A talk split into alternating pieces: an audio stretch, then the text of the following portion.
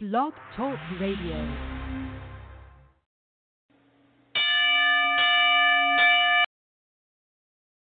This is Jay Lethal, the undisputed champion of the wrestling world. This is John Sullivan. It's Babs Ayagbusi. Michael Thompson talking. It's the phenomenal AJ Styles. Xavier Rose. Charles Johnson. Psycho Killer Tommaso Ciampa. This is Matt Blair. Thank you for listening to Sportscast Radio. Sportscast Radio. Welcome to Sportscast Radio. Hey, showtime. And they say that. And they say that. And they say that. Cause all I do is win. We the best music. And if you go eat, Hey, what is up, ladies and gentlemen? It is September 17th, and is this Sportscast Radio? My God, Sportscast Radio. What's going on, man? We are rocking with you tonight. Elijah in the house with me, man, and we're, uh, is this the comeback train, sir? Let's hope so. I, We've I been like talking that. about it. We've been we've been talking about it long enough. I'm hoping I don't do what I kept doing on WrestleCast last night, where I have What it set that? up now where my laptop is set up to the microphone because the way I reposition my computer, it just goofs with the sound. It doesn't work. So every time I try to do something on my laptop, I start moving my computer mouse, to which nothing happens. And then I start getting confused, and then I stop talking, and then I lose my train of thought and realize that I'm not using the right thing. And so I started playing the standing eight count theme for a second. I was wondering about that. You got a new sportscast theme. That that's the one that uh, I think Jordan and Tommy were using. I I panicked and went, oh, I don't know where ours went, so I just hit that one instead Oh. of uh, Bad Boy for Life. I- there is some stuff on here I do not remember. Um, don't want to make this too crazy impromptu, and I apologize for anyone that's hearing this on demand and not live. I forgot to advertise this on Facebook and Twitter, but we'll we'll get to you guys to, in the too. notifications. but there's there's My something bad. I'm just gonna no no it's it, it's all I, I I built the episode I failed miserably, but I want to see what the heck this clip is. It says uh, FA intro. I, I'm guessing it's a free agent thing, and I apologize that I'm just playing sound on the radio, but I'm really intrigued by this. So give me a second, and if it's really bad and terrible, we'll just end it right away. One second. Let's see what This is Jay Lethal, the un- Oh, it's, I guess this is start Jay. Lethal, the undisputed champion. So we'll cue that in the of background first. World. And um, It's Babs Ayagbusi. Babs Oh, I like think I- Lucy. Babs like Boosie, regular Babs like NXT Boosie. superstar now. um, let's see here. What is this? Radio. Sportscast Uh, what do we Radio. got? Welcome to Sportscast Radio. Kawhi is their first choice and Kyrie is their second Closest choice. approximation to Kyrie Irving in the world is Kemba Walker. This is the latest Woj Bomb. You think Jimmy Butler cares? Jimmy Butler's going to show up, put in work. That's what he does. Why would you go anywhere else? Stay your behind in Philadelphia. Denver is really the team you got to watch. Utah, if they can bounce back. The Lakers. I can't remember what that was though.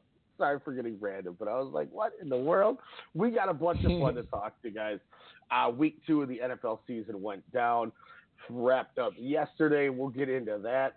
I cannot Yeah. wait to go over uh, the top 100 NBA players for the 2020 season that Sports Illustrated has released.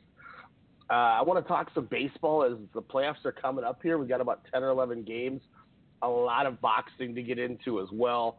I do have a full on set of Uber facts in case anybody decides to call in. 1 857 1060 wants to play. We'll do that in about an hour. Otherwise, if uh, any of our uh, other strong style media members want to get involved, I got four good ones. I'm pretty excited by these. I might be a little rusty, so I apologize. And we may just play it with just the two of us if we have to, because I don't want them to go to waste if I don't need to. But um, Wasn't there a You major know- Game of Thrones one Uber fact in there that you were yeah, hoping to stump me with? Yep, that was part of the reason I wanted to do it because uh, I I think uh, I think it's one of those ones where I, everyone overthinks it and I get somebody with something else, but we'll see what happens with it.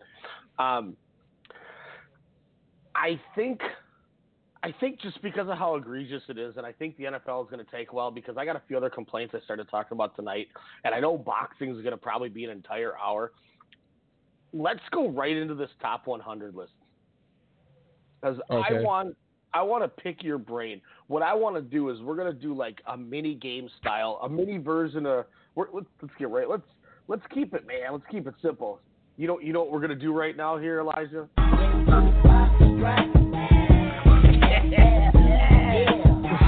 We, we don't even need to play the full thing. Let's do a quick mini impromptu game of three strikes that I was not expecting. But I want to see if you can give me. I'll give you. I'll give you uh three chances here, and I want to do the top fifteen.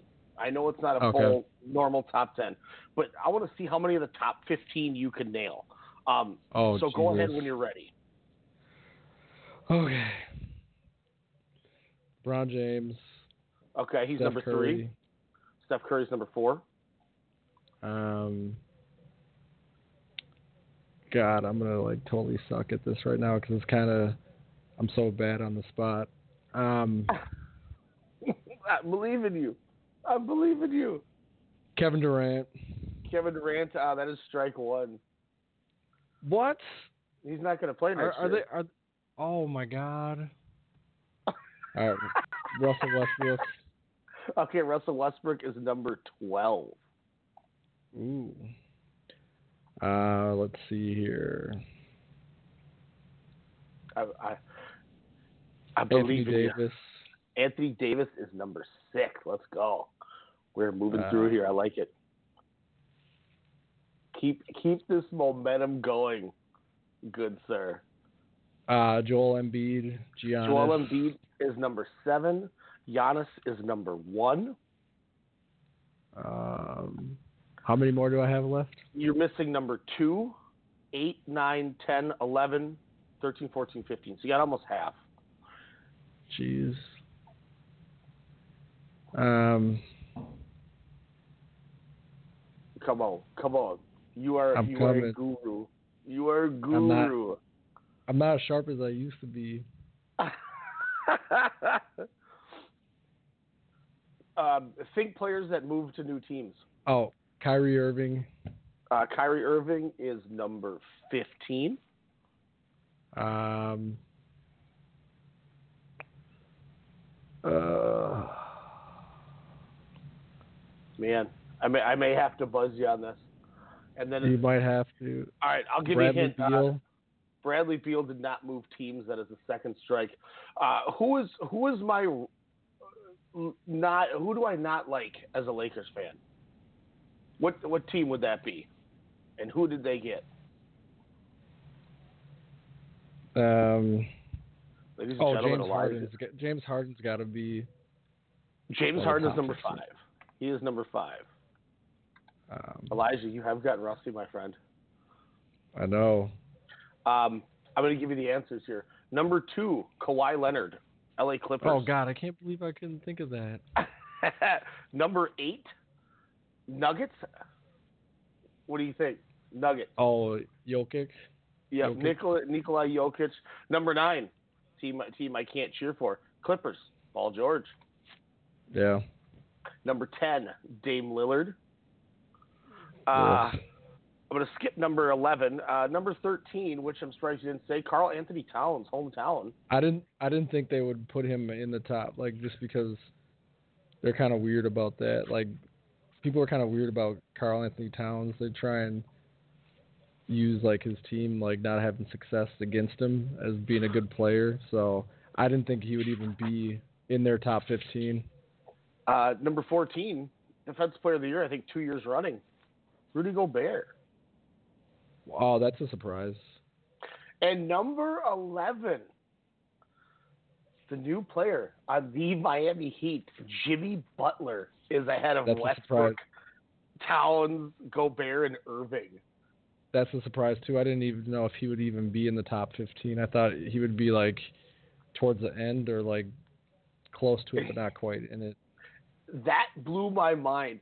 So some other ones that I think either are, I guess, I guess the question being, is this is this too low? Is this too high, or is this right where they should be?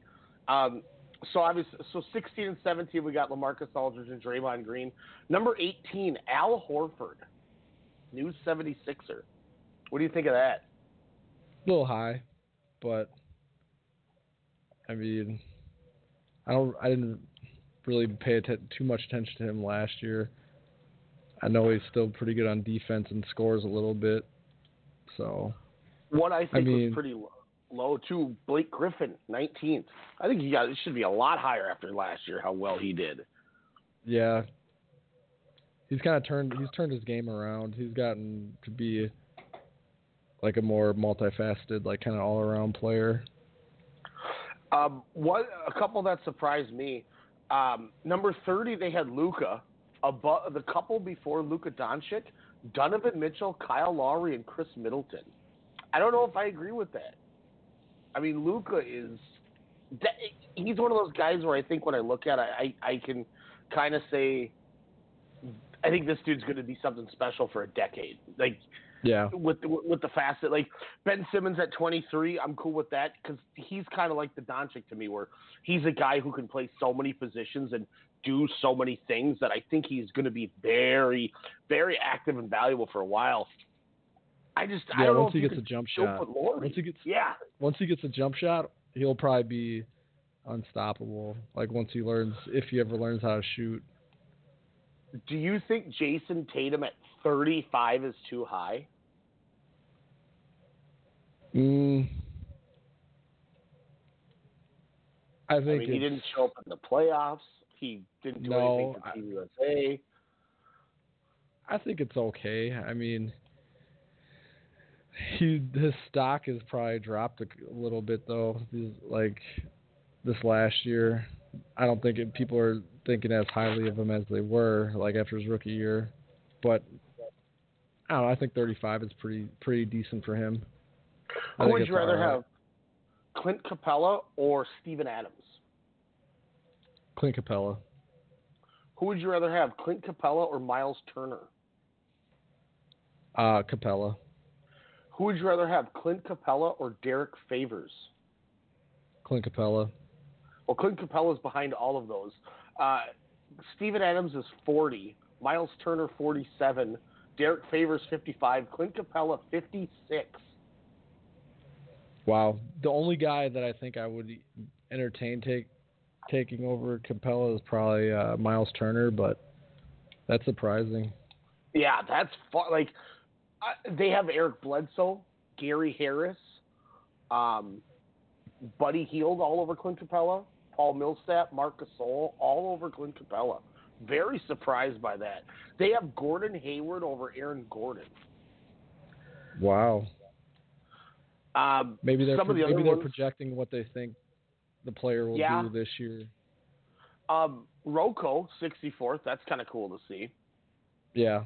I know like Uh, Timberwolves had a few, few guys like Covington. Uh, Wiggins was 100, I think. Covington was 67. Jeff Teague was like in the 80s, if I remember correctly. Yeah, Rocco was 64, Teague was 87, and Wiggins was 100. I don't, I don't know if I put Wiggins even on the list, but that's okay. I'm not mad. More notoriety for us is, is a good thing. Um, Yeah. he- he- let me let me ask you this. Let's rank the Chicago Bulls here. Zach LaVine, Lauri Markkanen, Otto Porter, Thad Young. All four made the list. How do you rate? How do you rank those four? Um, let's see here. LaVine, I probably would put like in the 50s. So, like, uh, is LaVine one out of those four? Oh, are you saying okay? I would say LaVine. Like right now, I would say LaVine is number one, but I think Markkanen will eventually be better than him.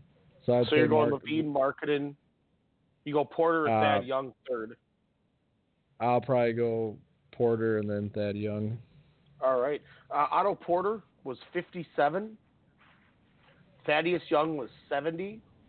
Lauri Markkanen was 75. Zach LaVine was 90. Wow. They have Al Farouk Amino over Zach LaVine. That's very interesting. uh, Har- some, these are some of the people that are ahead of Zach LaVine: Caris LeVert, Josh Richardson, Harrison Barnes, Ricky Rubio, PJ Tucker, Domantas Sabonis, uh, Serge Ibaka, Jaren Jackson Jr., Jeff Teague, Andre Iguodala, Jonas Valanciunas, uh, Brook Lopez, Joe Ingles, Jaylen Brown. I mean, I could how, see like I could see like J- I could see Jaylen Brown, um, Caris LeVert, um, who's the other guy? The other um the other like guard swingman type player. So it's Caris LeVert, Jaylen Brown, I was okay um, with Joe Harrison Ingles. Barnes, Harrison Barnes. Yep. Like I would put I would put all those guys like slightly above LaVine just because they're to me they're better two way players. Yeah, I mean, I, I wasn't too mad about Joe Ingles. I wasn't too mad about um about PJ Tucker just because of his defense. But like, how how do you have like here here's the guys behind Zach LaVine: Derrick White, Spencer Dinwiddie, Bam Adebayo, Dejounte Murray, Joe Harris, Kyle Kuzma, Jarrett Allen, DeAndre Jordan, Terrence Ross, and Andrew Wiggins. So like those are the only guys that they thought he and how is Kyle Kuzma? I'm not trying to be a homer here, but Kyle Kuzma 96. You're taking Bam Adebayo over Kyle Kuzma? I don't know, man. This list is ridiculous. I, I Kevin Love at 41 still. like, how is Kevin Love above Tobias Harris? I don't know. Are they smoking crack? Like, how is I I would who would, would you rather have Ke- Kevin Love or Danilo Gallinari? Ooh, that's a that's a that's a close one. So I think I would still. They both like miss games. It's kind of hard. Like that's a really that's a really hard one for me. I guess. I'm going Gallo because he's cheaper yeah, and he I probably would take Gallo. Would, would you Yeah, I take probably would say. um, would you take Kevin Love or newly signed Utah Jazz Bojan Bogdanovic? Probably uh, Boyan. Especially after what he did last year with Indiana. Well, um, one more for you, or two more for you. Would you rather have Kevin Love or would you rather have Lou Williams? Um, Lou Williams probably. And then the one Like if Kevin if Kevin Love's contract was different, Yeah, that's a I would probably point. I would probably say yes to him over a lot of these guys, but I don't I don't know if he's worth his contract anymore. Especially being that he's getting older and then he just he gets injured a lot still and And, and a guy that we just kind of talked about on some of these things too. Would you rather have Kevin Love or Clint Capela? Clint Capela. Yeah, Cl- Clint Capela's 15 spots lower than him. I have no idea what on earth they were thinking for 30, 40% of this list. It, it, it, I know he's never played a game, but if you're if it's if it's due out of projections, you mean to put you mean to tell me you're not putting Zion in the top 100? Yeah, that's that's a good point. I mean, if you're if you're projecting, like you said, well, maybe they're just projecting things. So you mean to tell me next year Derrick White is going to have a better season than Zion Williamson? Hell no. I I mean, if I'm wrong, okay, I'll eat the crow, but I don't. I don't. I just don't see this list. Like, I like. I looked at the first four or five, and I was like, you know, this isn't bad. I'm cool if you want to go Giannis, Kawhi, LeBron, Curry, Harden. I'm not going to Yeah. fight you about that. That's totally cool. Anthony Davis, cool. I'm fine with that. I think I would have put Jokic over Embiid, but that's just personal preference because of his passing and his shooting. Depends what kind of team you run, but I'm not going to fight you on either. Paul George Yeah. at nine. Oh, okay. Let's. I, I guess he doesn't win any, you know, but you know, whatever. And Dame Lillard, I think, should have been. I would have put Lillard over George. But then when you hit 11 with Jimmy Butler, it just kind of goes down. It's Yeah. like it, it's coming very just out of left field. Like I don't know, man. Do you, would you still consider Mike Conley the 26th best player in the league? hmm. Would you rather have Mike Conley or De'Aaron Fox? probably I'd probably rather have youth, so I'd probably rather have Fox at this point.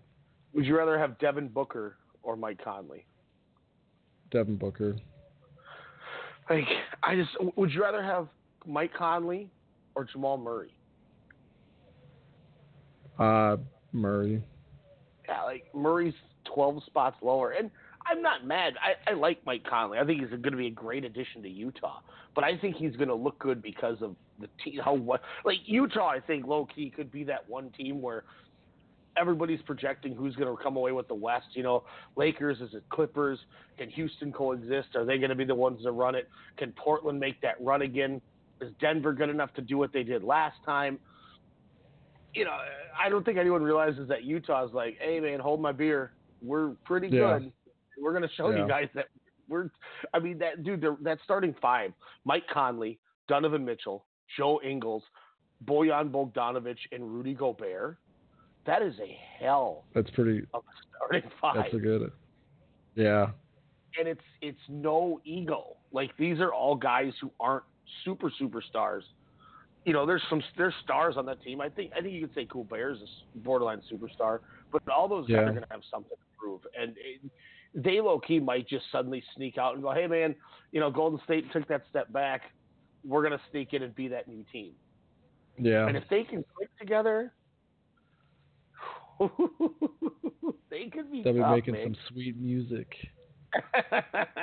so I just I wanted to go over that list with you. I just I don't know, man. I, I don't know how much I can agree on a lot of that, but it is what it is.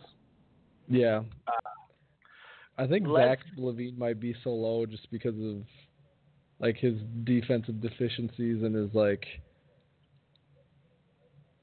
um just taking bad shots and being deficient on defense. I think that's why he might be so low, even though he probably is one of the more talented like offensive players in the NBA. Oh, he, he- averaged like 23 points a game. How is he the 90th best players? Uh yeah.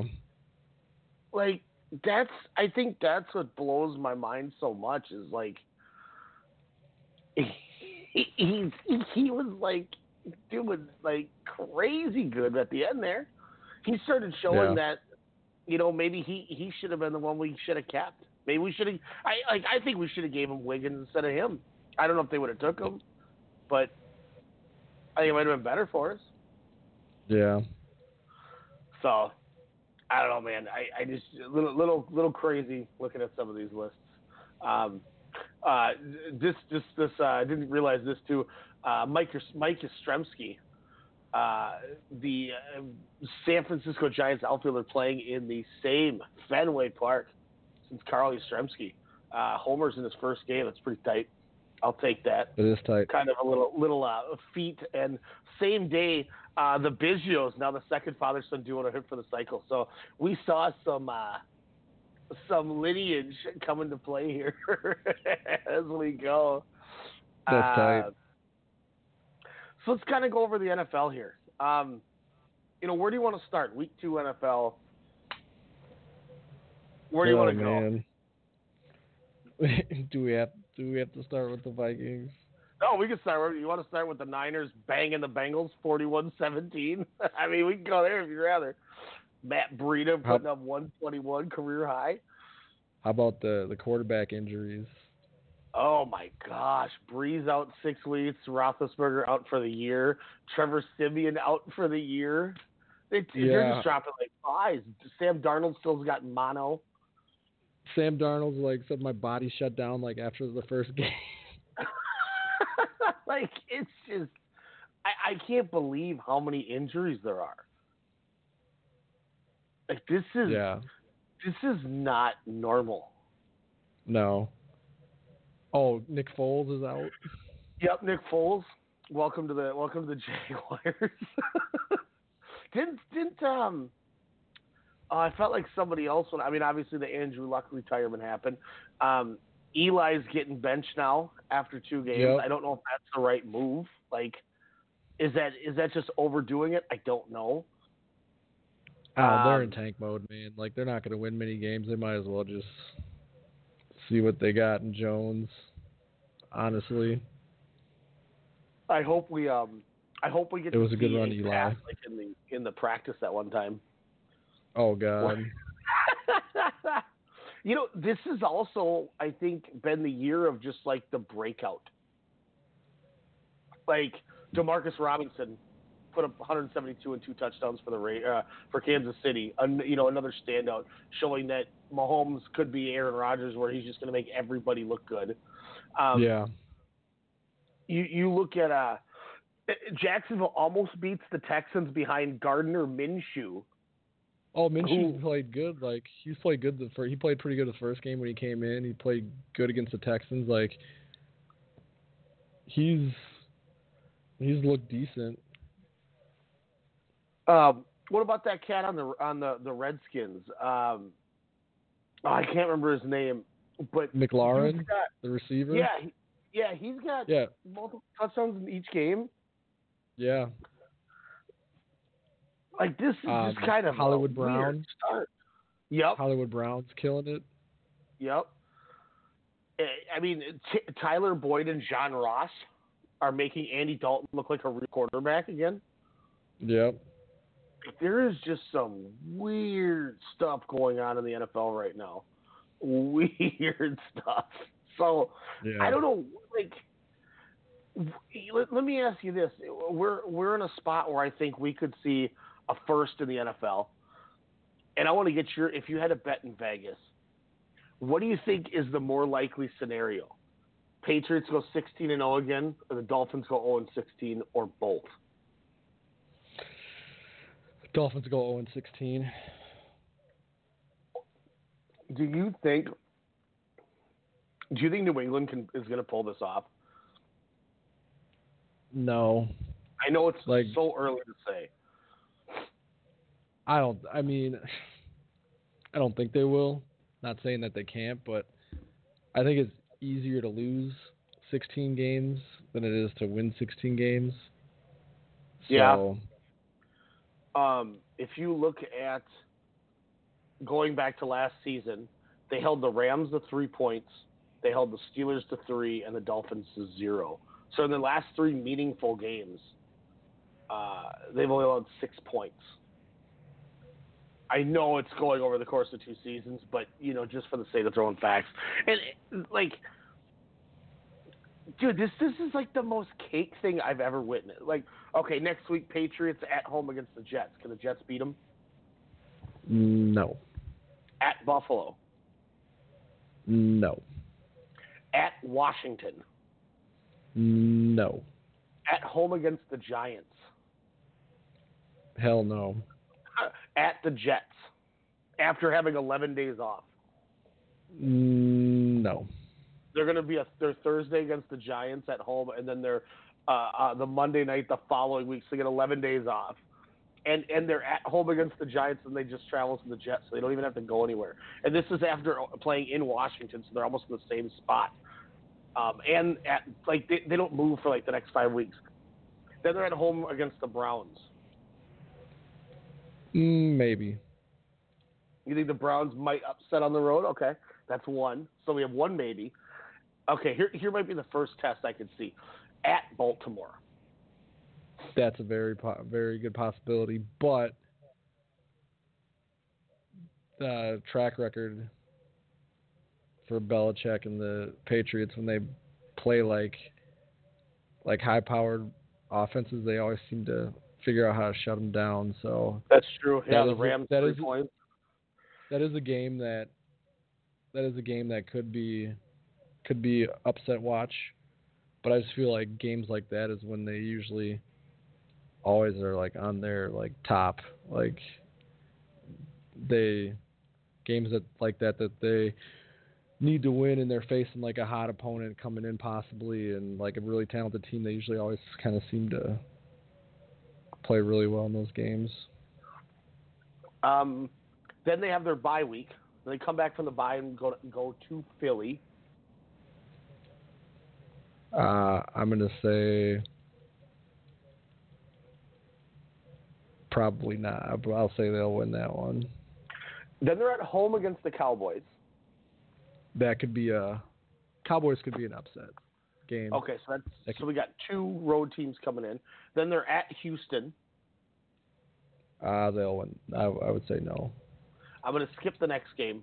Then at Cincinnati, I would go no again. And then they close the season at home against the Bills and the Dolphins. Nine nine. So we have a, a potential upset loss at home to Bol- or the Browns or the Cowboys. December 8th, the 325 game, Patriots at home against the Kansas City Chiefs. Oh man, God. I don't want to keep picking home games for upsets. But that's a tough I, I game. think they're. I think they're. I, that's a tough game, but I think their offense is just too good for the Chiefs' defense, and I think that, that I think that they would win that game just because they probably they would be able to outs they would be able to outscore the Chiefs. If I was guessing on someone to get us like a big stop in that game, it would be New England getting getting a big stop and the Chiefs not being able to get the get a big stop. So you get me what I'm pose this- saying. Yeah, no, 100%. And I'm glad you said that because that poses to the next question. You you, you kind of said that, that Kansas City might be a little little vulnerable defensively with trying to, you know, actually stand up and be able to do something with with that team. Um, I, I get that. I, I I'm not I'm not disagreeing with it because they're I mean their defense struggled. You know, Oakland was doing a couple things. Um, Bashaud Breeland and uh, Charvarius Ward. They got Kendall Fuller. They got Tyrann Mathieu. They got Juan Thornhill. So I mean, not a lot of who's who for your, your secondary. Reggie Ragland in the middle is kind of nice. Um, Alex Okafor in the end. So I mean, you're right. There's a lot of issues that could happen. But what if they correct that issue? We saw Doug Marrone get into a huge fight with Jalen Ramsey. What if they pull the Khalil Mack and they get Jalen Ramsey on the Chiefs? that could be huge for them. Then that that would be uh that would be more of a you know this could be that could be that could be a upset if that happens. But they I, need I really think, just like I said, I, I, I, I was I said I really think AB goes to the Patriots. I think there's a good shot that Jalen Ramsey, if he gets moved before the deadline, he's he may go to Kansas City. I really do. yeah, I mean that they need they need a corner they need a D back and they will be in the market for one. I just I don't know what they would have to give up though. I mean, if you're the Chiefs, I'd give up a first and a third. Why not? Yeah. You're getting. I mean, yeah, last year he got a little beat on a little bit, but it's also because they trusted him to kind of be Revis Island 2.0, and they just left him alone against top receivers. Where I don't care how good you are as a cornerback, you know, receivers are going to have a little bit of an advantage. It is what it is. But he's one of those guys where he could get burned a couple times, and you don't worry about him, and you still leave him out there. No, they I'm lost like to New England last year to go to the Super Bowl. They play him again December 8th. They may play him to go to the Super Bowl again. That's the weapon that I think they need to counteract New England. But go ahead with your point. Yeah. I didn't mean to keep going on you. Oh no, like I was just gonna say, like I'm not saying I- if I'm the Chiefs, I wouldn't do what it takes to get them, but I was just wondering like what what they what they would have to give up because you know first and first and second or first and third, like what other player would they have to give up to get him? Well, I mean, I guess it matters if they have the salary to absorb him. Then I guess it doesn't Yeah. matter. He's still on rookie deal, his rookie deal, I believe. So I don't think. Oh, let me see. Kansas. That was Kansas City Chiefs uh, salary cap. So if we look at their salary cap, um, uh, let's go to overthecap.com see what they have. Um, right now, spent an injury reserve practice squad dead money. They got 16 million of dead money. Um, they have 22 million dollars in cap space right now, so they could absorb them if they really wanted to. Um, if we were to pull up Jacksonville, um, Jalen Ramsey would be what's his cap number? His cap number is only seven point four million. So I mean, they could bring him in and extend him. Yeah. So I don't know, man. I think this is the move. If you, I mean, look at look at uh, I get, here's here's the hard market. So let's let's look up Khalil Mack trade. Let's let's see what what I can't remember everything they got in the trade. The Bears gave up a first first in 2019 and 2020, a third in 2020, and a 2019 sixth. Um, so a first and a sixth this year, and a first and a third next year. They they also got a second and a fifth with Mack. Hmm. So two firsts, a third, and a sixth for a second, fifth, and Khalil Mack. But let's also look at the Laremy Tunsil. Laremy Tunsil trade here. Um, Texans traded. Uh, they got they got Laremy Tunsil, Kenny Stills. They gave up. Of course, I got a pop up. Uh, let's see, two first round picks and a second rounder. So they gave up less and got got Laremy Tunsil, which is is a big need as as a left tackle. So I mean, the market. Oh, I got a pop up or something there.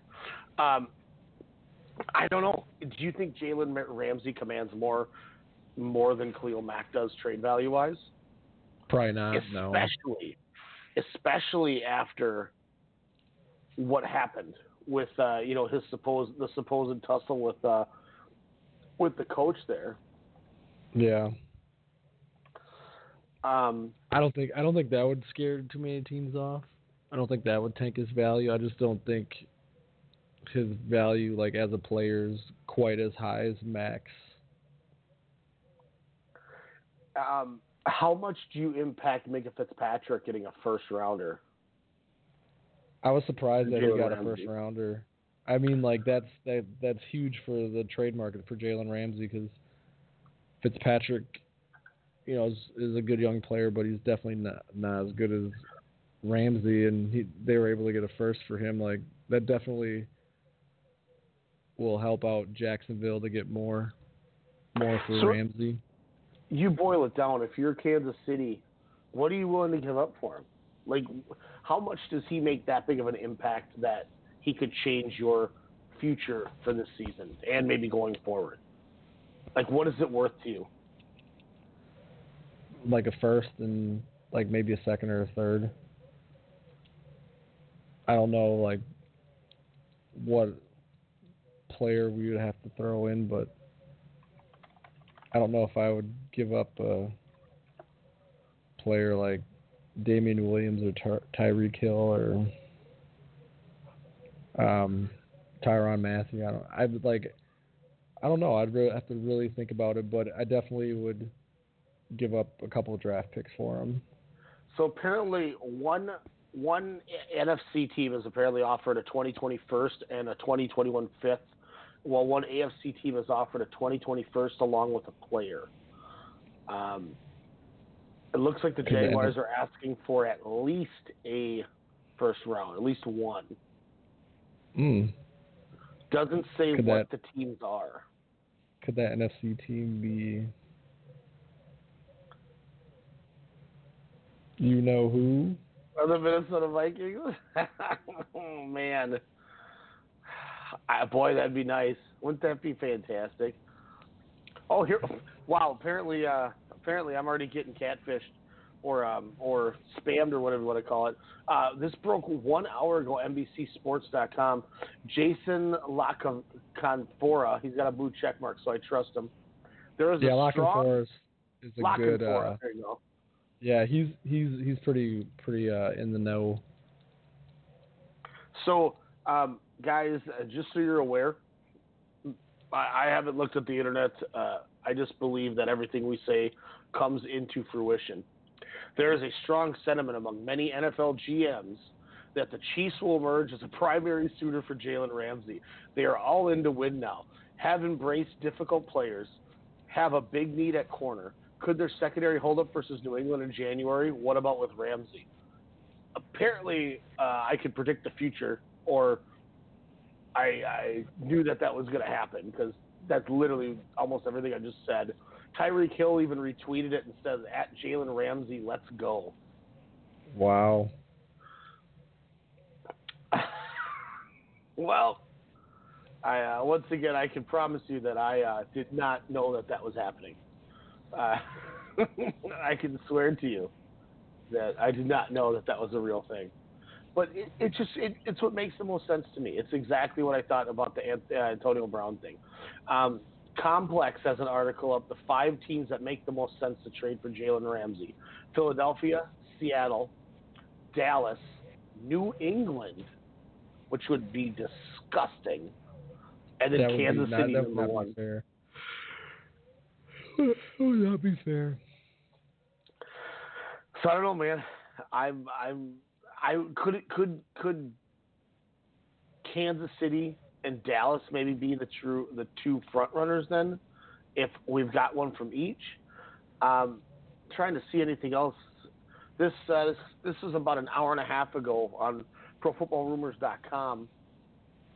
Um, I'm trying to see, not to discuss. GMs are on the way to think the Chiefs. That's that's kind of what I what I already mentioned. Um, nothing really, nothing really as another team. Uh, just more about obviously the Laremy Tunsil thing added up a value. Yeah. But yeah, I mean, apparently there's teams offering picks. Like I said, I think Kansas City's the front runner. I think they're going to come away with this. I really do. Wow. I just it makes the most sense to me. If if your biggest counterpart is the New England Patriots and they acquired Antonio Brown, who if he does if he stays out of trouble and plays all year, could have a chance to be Randy Moss, you know, nine years ago or whatever that was. Uh, 20, 2010 or whatever the hell that, that year was, 28, 2008 or whatever. I don't remember how old it was. Um, It was a while ago. Let's go with that. You you need to have some sort of a counterpart. The, the biggest proprietor I can see to shutting down a guy like Antonio Brown in a big game like that is getting Jalen Ramsey. Yes. It's almost storybook like. Yeah. That would be So- that would be insane. so I mean, we kind of cut up a couple of those teams here. I wanted to ask uh, Jordan how it feels losing to uh, the Colts um, as a Titans fan. Um, as Marcus Mariota, 19 for 28, 154 yards and a touchdown, was the top quarterback of that game, and uh, they they lost. So I, I hope he's not too. Yeah, Jacoby Brissett, 146, three touchdowns and a pick. He had a 29.1 QBR. Jacoby Brissett did. Yeah, and they beat the Titans. I wanted to ask Jordan if you remember the Titans after uh, when, when they rolled the Cowboys week one, how uh, how it feels going week two. So And, and now they're on a short week and they got to play uh, Mr. Uh, Gardner Me- uh, Minshew Minshew on Thursday. so let's see what happens there. No, what were you gonna ask me? oh, I was gonna say he must have had a really low like completion percentage because he had three touchdowns. Uh, 17 for 28. Yeah, that's pretty low. Got sacked three times for 25 yards, and his passer rating was a 95. 5.2 yards per per uh, play too. But hey, kudos to Jacoby Brissett, man. That that him and Jimmy Garoppolo have such a hard, uh, like, all right, guys, have fun on your own now. Like they have such a long way to go, and I feel bad for the guys. You know, we kind of talked about that on the phone the other day. Like, you, you look like the you know the the the the high school quarterback and then uh captain of the team and then you go to a, a bad team who's like yeah we need you and then it's like uh hmm. yeah. when, when you're like hey uh where's Julian Edelman and you get some guy come up to you go hi I'm Chester Rogers hey I'm Jack Doyle you're like oh okay cool I, hi I'm Mo Alie-Cox I'm Dion Mo Kane." Alley.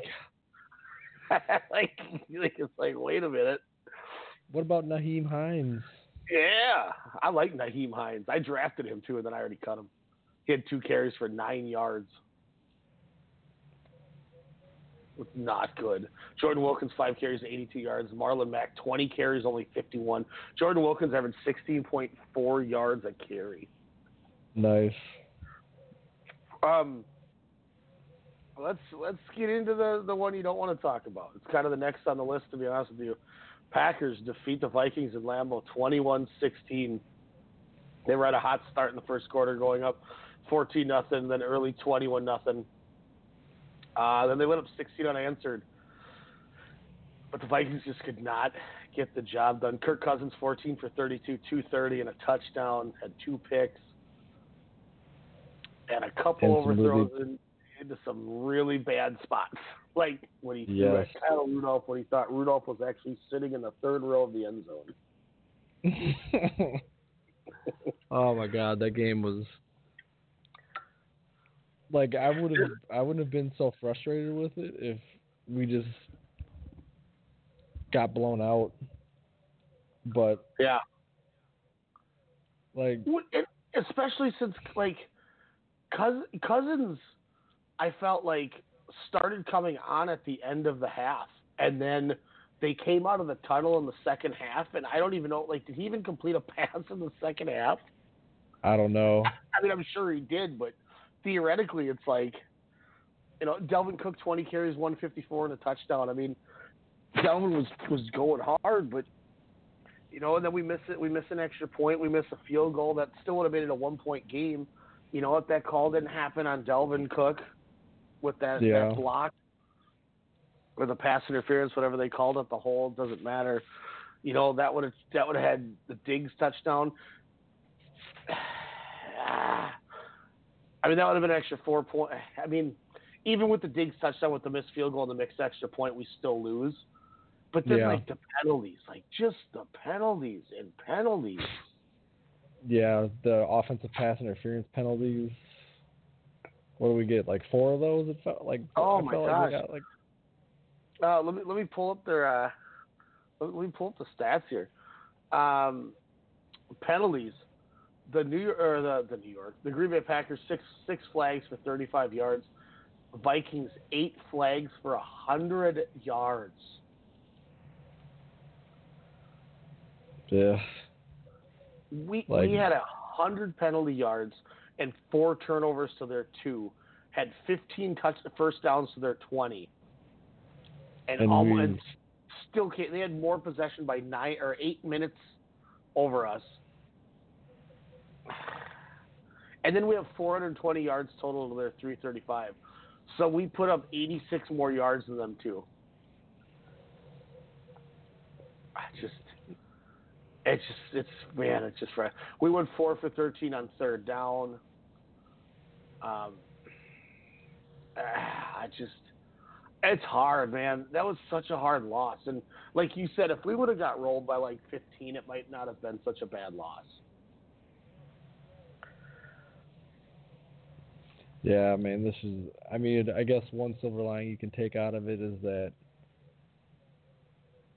Bears, Packers, and Vikings are probably a lot closer than everyone thought they were. When they probably figured that the Bears would run away with the division this year. You know. Mm-hmm. So I mean, that's like a little silver lining. Lining, I guess, is that all three all three teams at the top kind of look to not quite be at where everyone thinks they're going to be. And and let's like let's not forget too that you know we're tied for third place, second place. Detroit one zero and one. Yeah. I'm not saying it's gonna stand, but right now, I mean Detroit's like, hey, don't forget about us. Yeah. You know, I want I want to look at this Viking schedule, and I want to kind of just run down this and see where, you know, not not too much overthinking, but if we had to just give a quick rundown, what what do you think here going over these games at home against the Raiders? That W. Yeah, that should that should be a W. But we did What about lose to at- Bu- we did lose to Buffalo at home last year. Oh yeah, we lost. We got shut out by Buffalo at home. Um, but I'm with you. I, I I think we can beat the Raiders. I think we come back. I think we do what we did to them, like we played Atlanta. What do you think we do at Soldier Field? Is are they, is Trubisky going to get overwhelmed to the point that he just blows the game? Um, I think it's going to be a close game because of how bad Trubisky looked this year, but Kirk Cousins didn't look great against the Bears last year either, so it's probably You know, going to come down to whose defense is better that game. I'm assuming it'll be very similar to the Packer game week one. Yeah.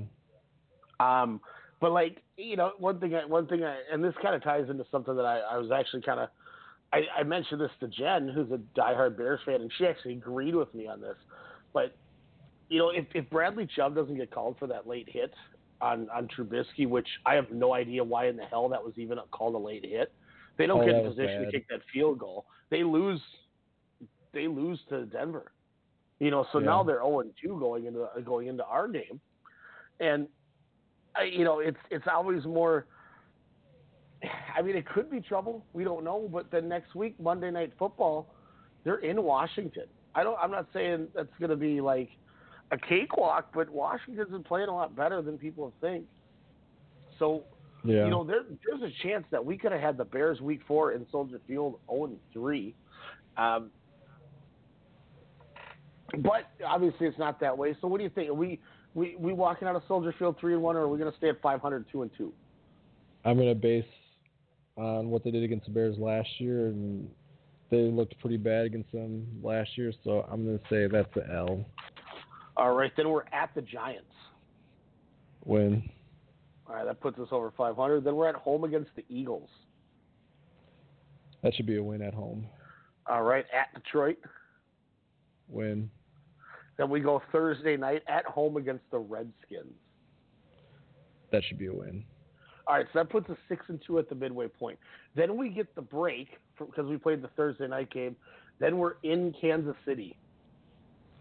Uh, I think I'm going to go L. Um, and then we go prime time Sunday night the next week at Dallas.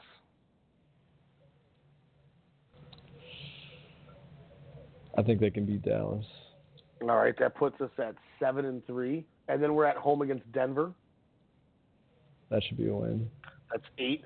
At then the, then we're we have the bye week, and then it's Monday night. We are at the Seahawks. That'll probably be a loss. Yeah, so that puts us. Um, what does that put us at? One, two. Do you say a win at Dallas or a loss? I said a win. Okay, one, two, three, four, five, six, seven. That gives us eight wins. One, two, three. So eight and four. Okay. At home against Detroit. Win. At San Diego. Sunday night football. That should be a win. All right. And then at home against Green Bay on Monday night. Win. And then we close out the season at home against the Bears, which we did last year. Probably a loss. So that's eleven and five. Yeah. I think that gets us Not in the too- playoffs. Yeah, not too homerish. Yeah, I'm. There's a couple that scare me, but I mean, for the most part, until we see something completely unravel, I think we have a good chance of, of salvaging this season.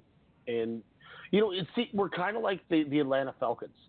Like the Atlanta Falcons in even years are always really good, and then in odd years they're trash. Like we're always seem to be good in these like odd years. Mhm. Like every other year we're good. So after last year, I feel like all right, we can uh, we can step forward and do something else here. Um, any other week two takeaways that you have? Um, I just I saw some funny stuff on Facebook where people were like, when the whole Jalen Ramsey thing came out, like just man, people are so dumb sometimes. like, oh yeah, let's let's let's trade Kirk Cousins for Jalen Ramsey. Yeah, I don't know. How- People don't. They, how'd that Luke work? said that to you last night. Remember when he Yeah, came how'd when you that- were in the, How'd that work? Wouldn't. It wouldn't. It, would, it wouldn't Like- work at all. like no like Kirk Kirk Cousins like track record is like terrible right now. He many people feel like he makes way too much money, and he's coming off a pretty bad game, even though like the line wasn't the greatest. He still, you know, didn't do himself any favors with missing on throws and stuff. But I mean, who, who like who? Jacksonville has a young, decent quarterback. Why like?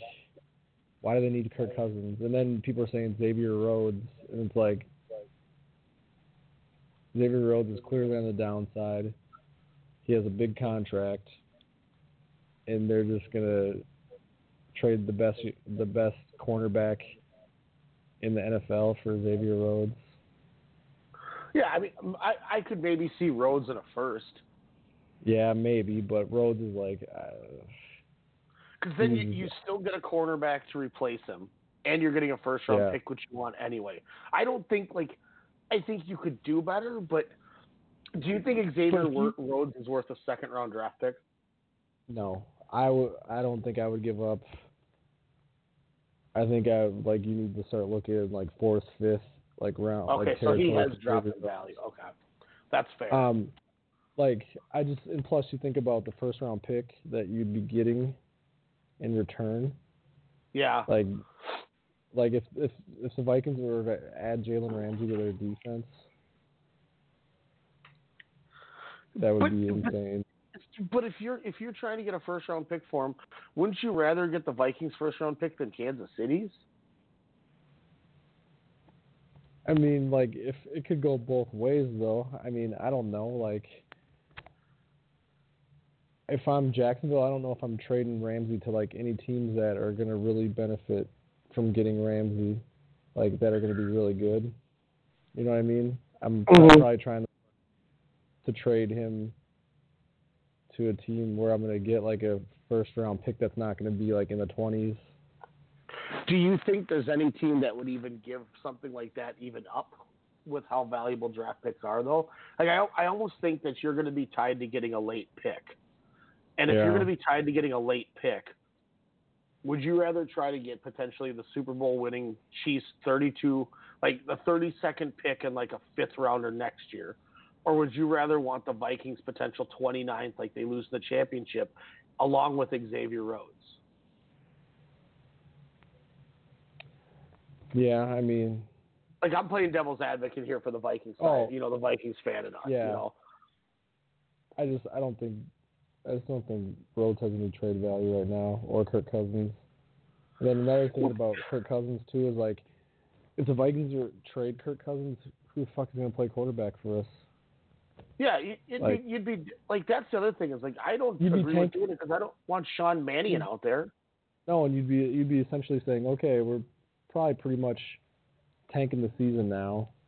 Like You know, yeah, our, only de- way- our defense is going to be amazing, but our offense is probably going to be terrible. the the only way I would do something like that is if you were going to tell me that that Jalen Ramsey is going to sign a five year extension with us, along with with us giving him Cousins, and then on top of it, you're also going to tell me right now that I'm going to get to that that you know I I think I think Justin Herbert could be good. I think Tua could be good, but I'm not doing it unless you're going to tell me Trevor Lawrence is in the, the draft. So I Yeah. essentially I, I'll I'll give you Kirk Cousins and a first round pick. Oh no, I wouldn't even want to give up the first rounder because we'd be tanking. Okay, I'll give you a 2021 first, not not next year's first, but I'll give you a 2021 first and Kirk Cousins if Jalen Ramsey signs with an extension, and I know that that Lawrence is leaving Clemson. That's the only way I would do that Yeah. because then that way I can come back with all my players signed with Jalen Ramsey under contract, and then we'd have Trevor Lawrence, who I, I like. I I think Herbert and I think Tua are going to be good quarterbacks. Don't get me wrong. Like I don't think they're going to be bad draft picks, but the more and more I see of Trevor Lawrence, he is built like how you would make a creative player in Madden for a quarterback. You know what I mean? He's Yeah. long. He's he's like Peyton Manning, but with with more wheels. With his, he's just got that big length chest. That you know, he, I I would want him in my pocket. Like that's that's Yeah. probably the only way I do it. You know, and if if if you're going to tell me, well, you wouldn't get you wouldn't get Lawrence, you might get Tua. or Herbert, okay, well then you can have Cousins in a third. Yeah. But I'm not doing it, and and and that's that's me still saying that I would be happy getting Tua or Herbert. I just the more and more I, I, I see of Trevor Lawrence, I just I think he's going to be, I think he might be the mer- most sure quarterback coming in the league since Manning, and I, I might Wow. be way over the hill saying that, but I don't know, man. And maybe it's just because Dabo Swinney's such a good coach, and Yeah. you know we, we're seeing what what uh, Watson can do in the NFL. So like that, you know, that probably helps a little bit too. Um, and recent memory shows, you know, he beat Alabama. So we when, when we're seeing them, you know, they, they should have been two and zero. If you know the Texans blew that Saints game when they went prevent and gave Brees enough time to just throw right in the center for a Wil Lutz fifty-seven yarder. You know, Yeah. why were they not playing closer? Man, I Play feel like, I feel goal. like Deshaun Watson. I feel like Deshaun Watson's going to waste on that team. I Like- think the team still could be good though, man. I mean, look at their receiving core. I know he's not what he used to be, but I mean, can you can you give me a better leader for a locker room than J.J. Watt? I can't think of one. I mean, i- like I, I I agree that this team is not what a lot of people thought they were going to become.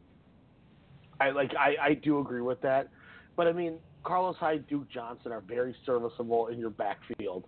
Hopkins, Fuller, Keke Coutee, I mean Kenny Stills, like they got a lot of receivers. They they brought in Laremy Tunsil now to protect Deshaun Watson, so that was a clutch move. Yeah, there's he's still taking a beating, man. Like I just I Mhm. feel like I feel like he's going like he's just he's taking a beating, unnecessary beating on that te- playing on that team, and it's not going to get him anywhere but a short career.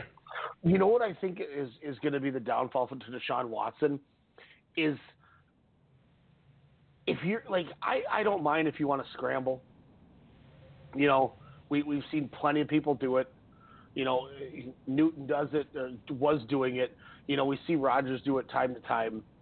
Lamar Jackson obviously had 120 yards last week, but the difference is look at it. Look at how much Lamar Jackson adapted to the difference between college and NFL. Watson needs to do that. Watson needs to realize the difference between being able to do a fake fake handoff and just run like he did at Clemson. And then he's playing big guys like you know he he's he tried to do you know play actions where he was running and he's running at Yannick Ngakoue. Like what are you like that you're not thinking if you're doing that. He still does take a lot of like he gets hit in the pocket a lot. He does. still, even when he and I think getting off. Tunsil helps. I mean, that's got to help a little Yeah. bit when he figures out the system. But uh, I mean, I agree. I, I mean, I agree with you. He's he's going to take a necessary beating. Um, it's hard, you know. Look what happened. To, Deshaun Watson reminds me a lot of Andrew Luck. You know, big guys can move, got a good arm, but they just got pounded. And I think that I think you're on the right track now. That the more I talk it out, Yeah, Hmm. you know, yeah, but it's just yeah. it's crazy watching him play because he's so good. Like he just the like throws that he makes like in crunch time are just ridiculous. And, and Houston's defense is still not bad. Whitney Mercilus is back there at linebacker with uh, Bernard uh, Benardrick McKinney. They got Watt and Reader. Their secondary, albeit are getting up there in age. Jonathan Joseph, Sean Gibson, Bradley Roby, Justin Reid. So like, you know, it, it's not perfect, but they have a pretty damn serviceable defense. Yeah, And their division is wide open now with Jacksonville losing Foles, with the Colts losing Luck, and the Titans. I mean, it, it kind of is what it is. They lost to Jacoby Brissett, who has not been a great NFL quarterback. You know, I think he's a. Re- I mean, you know, I, I'd like to see him succeed. You know, post post Belichick apocalypse, but Houston's got a great chance to get some easy wins and get to the playoffs unscathed a little bit. They just they can't Yeah. play a team like Jacksonville and win by one point when Jacksonville and, and division games are harder. We all know that. You know, we saw it with Washington and Philly week one. hmm But you can't make bonehead plays like did it. Bill O'Brien can't make plays like that against the Saints. If No. you're going to lose, play the line and just let Brees beat you. But don't don't go and prevent and let Brees go. Oh, cool. Here's a 15 yard pass, and now we're just taking a timeout and we're gonna win. Like they Yeah. should be two and zero going into San Diego on Sunday. And I think if that happens, I think a lot of people look at look at it differently, going, "Man, Jags two and zero, man. They're they're coming. They got a they have a Yeah. a deep, I mean, let me look at the schedule: Titans, Buccaneers, Titans, Broncos. They do have the Patriots, Colts, Ravens, Jaguars, Raiders, Colts, Falcons, Panthers, Chargers, and then the Chiefs. They don't have a hard schedule, No, they don't. so they, you know, that's they they gotta they gotta take advantage of it. But I just I, I don't know, man. It's it, like I said, it might be the Clemson pedigree that Dabo Swinney has put out there, but I mean, I don't know how much you've watched watched Clemson, but look at just look at the way Trevor Lawrence throws the ball. It's like, I mean, sometimes he gets that wingspan like Randall Cunningham, and you just you can't touch it. Like you can't get a hold of a ball like that. So I, I, I, I mean, you got to give me some reassurance if I'm giving you, if I'm giving you Kirk Cousins, whether he's not doing good or not, because you're taking out our, our guy. Yeah, who who are you going to who are we going to replace with Kirk Cousins, especially with the way our team is set up right now? Like, we're not in rebuild mode right now. Mhm. We have a pretty we have a pre- really talented roster, and like you need a you need a quarterback, and we just we don't have any other options right now besides Kirk Cousins. As much as people want to think we do or say get rid of him, blah blah blah. Like, but as frustrating as he is, man, he's still not a bad quarterback. Like no, he he just I think he gets a bad rap on some of the stuff because of the just the the the situations like this that have happened. But you know, he really hasn't had a great team around him. You look at last season, dude threw thirty and thirty touchdowns, ten picks, over three thousand yards or four thousand yards or whatever. Like he he didn't have a bad year. no, and uh like I've man, like I've seen people say they they would rather have Sloter, who isn't even Oh, on the God. team anymore. They like we should just cut our cousins and go with Kyle Sloter. Like it, those are just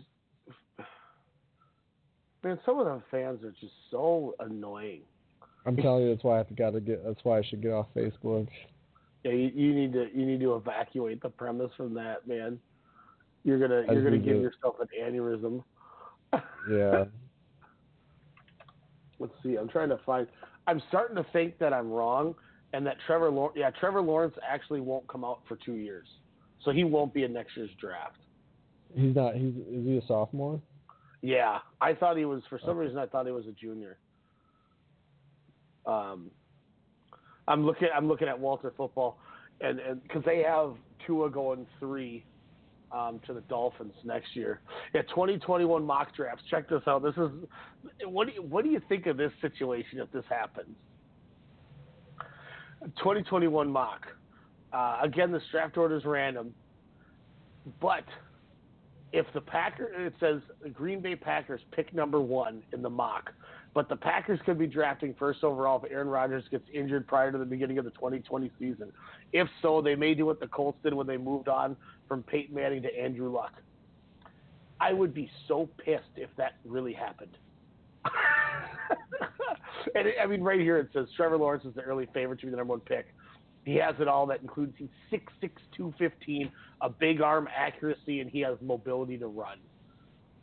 He's it, and like I said, dude, if if you're if you're like the marketing and you're the owner of a team like that, you take that dude's helmet off and you just throw him on a poster and like blow Yeah. wind behind his hair. You know what I mean? It's like I said, it's like Mhm. Jacob Degrom. You market that guy. That guy looks like. I mean, God, if you're if you're making Friday Night Lights, like that's the guy you cast to be your quarterback. Yeah. You know, and, and he's always smiling, and his teammates love him. Like Justyn Ross, who they ironically they actually have going third to the Dolphins here. Um, you know, all Justyn Ross talks about is how great it is with Trevor Lawrence, and like the players love him. so it's like that's that's like the guy you want to have. They got they got Yeah. Justin. They have the Lions with the number two pick, getting uh, Justin Fields. So they they got two quarterbacks in our division being pass, moved on from by 2021, Rodgers and Stafford. It's interesting. Yeah.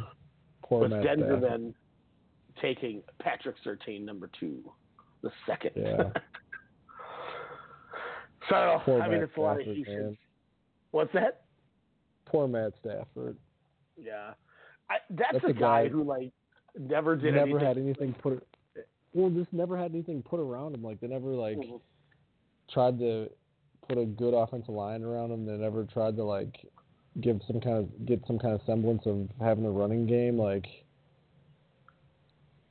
that dude like is the epitome of being in uh, football purgatory, where you're just like you put up good, pretty good numbers, and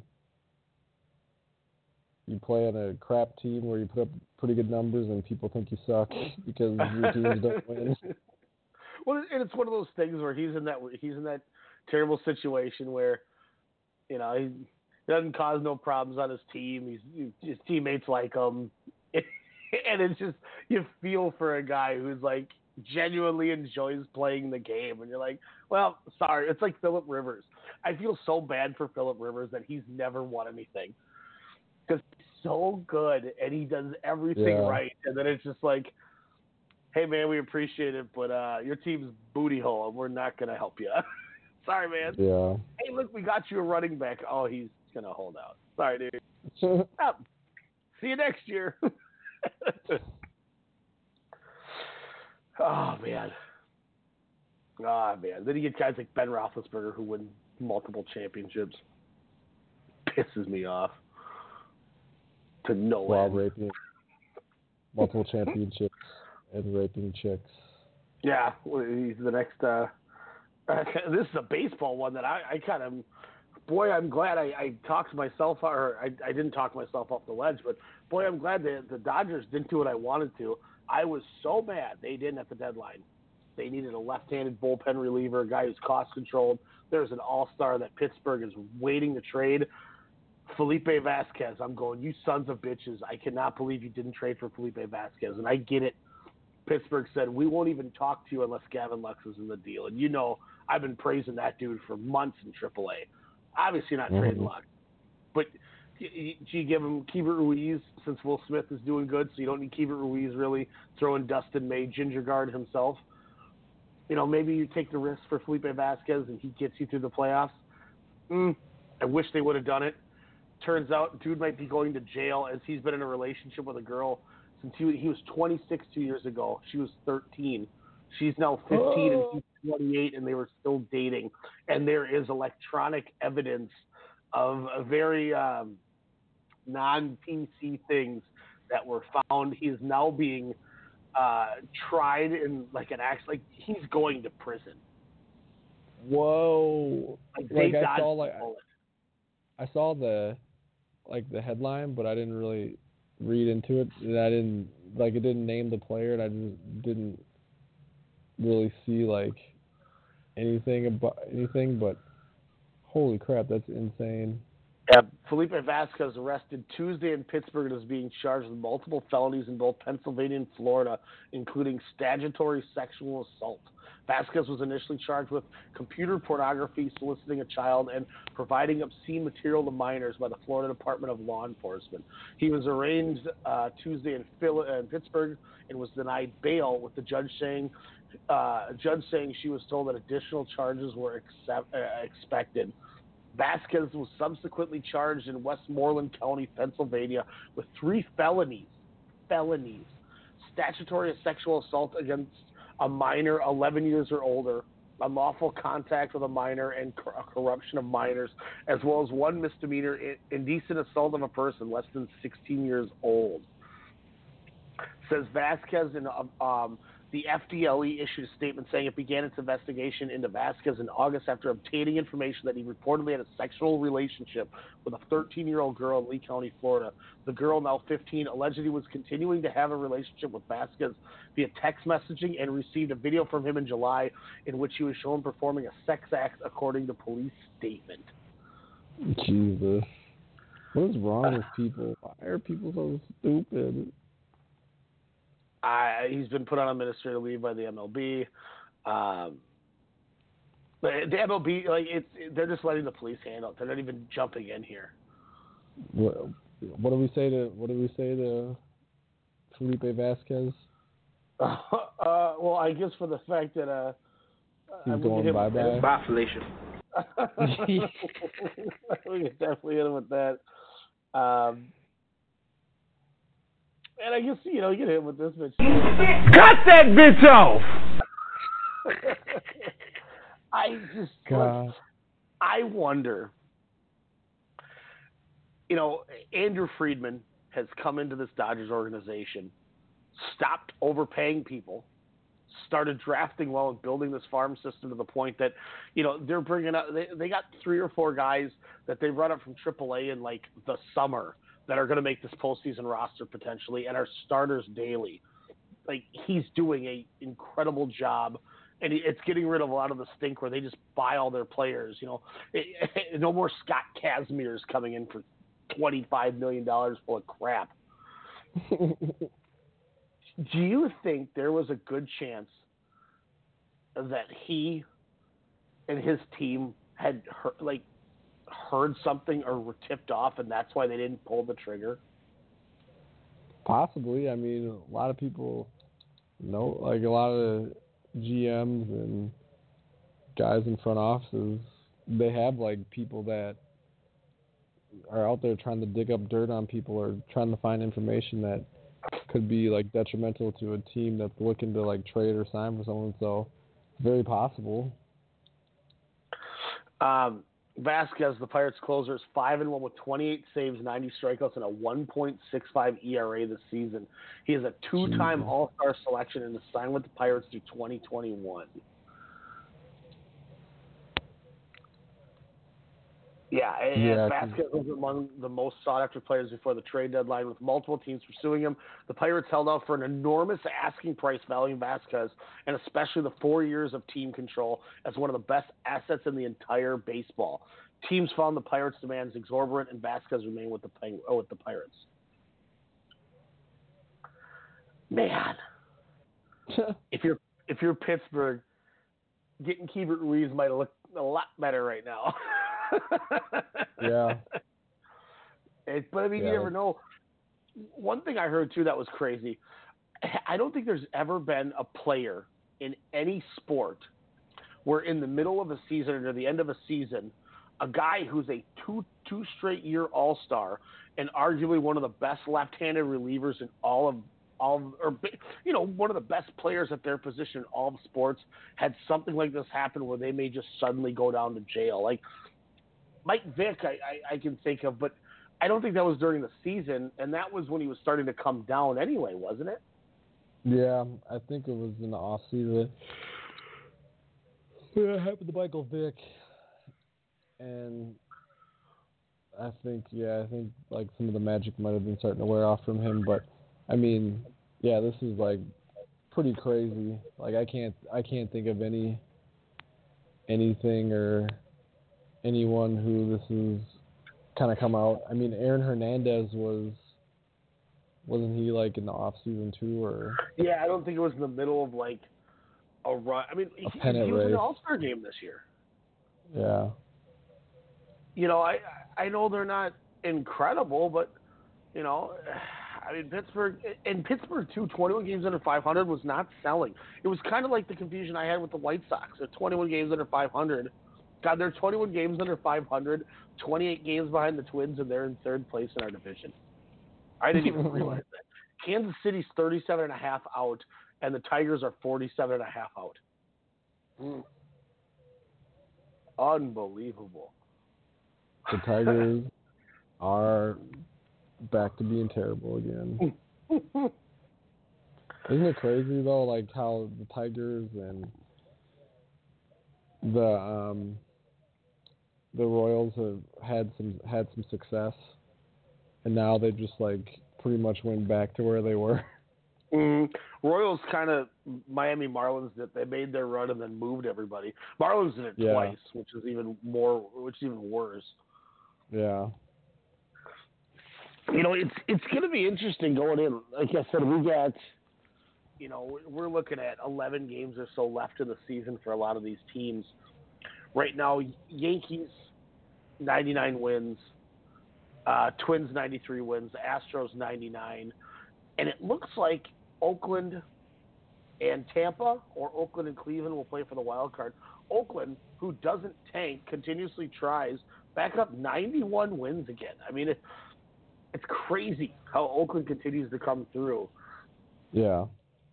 Eh, If you're the Twins right now, New York and Houston are both 99 and 53. 10 games left for each team. Dellin Betances tears his Achilles today, it looks like, for the Yankees. Who do you want in the first round? Do you want New York or do you want Houston? Like, I don't know if there's a right answer. I think if I want anyone, it's I want New York because I want to like I want to get over like I want to hope to get over the the New York Yankee stigma that this team has and like I think I welcome it like bring them on let's do this let's finally beat these assholes and get rid of this thought that we can't play with the Yankees for some reason I You know think I that's mean? the right call. Yeah, I, I think it's look if they're gonna knock us out, let's just let's just take them on right away. Let's just get it over with. yeah You know, I I am I know how good our hitting is. You know, we have the most homers in the history of the AL. Uh, Sano hit a 482 foot bomb today.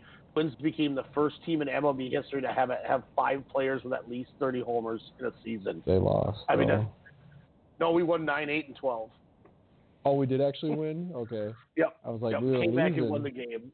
So I mean, you know, we have we have bats. That, like this team's never been a bats team. We've been all right. We have pretty decent pitching, but we're going to hit you to death. This team is bombing things. Yeah. If we're going to go in That's there, why. give us those why bombers, glad- like you said. Yeah, let's just let's do it. Let's get let's like let's prove everyone wrong and let's go go to Yankee Stadium and actually play like well because they just they have a bad history of just playing the Yankees overall. There's like this weird stigma that just comes with the Twins playing against the Yankees where the Yankees just dominate them. And Here's one thing that kind of has has me excited, and I, I this is this sounds bad, but I mean Betances gets hurt. That helps our chances because they lose one of their best relievers. Not that I want to see anyone get hurt, but that helps. You know, New York's 54 and 22 at home. We're 50 and 25 on the road. We're actually 43 Yeah. and 33 at home. We're better on the road. I want to just go in there and do it. Let's just go yeah. because as as much as it would like you know okay well we could play the Astros and avoid it. Look, Astros are 50, 57 and twenty at home. They're they're thirty seven games over five hundred at home, and they I believe they have the top three pitchers in in WHIP in the entire league with Gerrit Cole, Justin Verlander, and Zack Greinke. I understand we have the great hitting, but Houston has really good hitting too. Maybe not as good as the Yankees or us, but their pitching. But I don't care how good our batting is, is going to be a problem, especially in the playoffs. they can still hit the difference. ball. In- they can in- still hit the ball. Yeah, I mean Alex Bregman probably going to be the runner-up to Trout for MVP, Correa and and and Altuve. But Springer. if you have good pitching, it's just like getting a hot goalie in the NHL playoffs. It makes all the difference. Yeah. And they have they they could they have three number ones that we'd see back to back to back. Yeah, that's that's I'd rough. rather I'd rather go at the Yankees head head first because what happens? What happens if some reason this hot ass athletics teams team gets in and they manage to upset the division rival Astros themselves, and now we're now we're going into the ALCS with home field against the Astros. We we got a shot to make the whole World Series then. Yeah. If that wild card team can take out, because I think the Astros are the best team in baseball. As much as I praise the Dodgers, I'm the Astros scare me half to death because of that pitching. Yeah, they over, like their overall team is they probably have the best like balance of pitching and hitting in the majors. And like you know, I I could probably take Astros Dodgers line up their their rosters and make make a, a valid enough point to prove that I think that the Dodgers are better. But I don't want to do that. I don't want to overvalue the Dodgers. I don't want to sound like a homer, and I don't want to be disappointed if they lose. You know, so I'm, you know, if they're number two, I'll take it.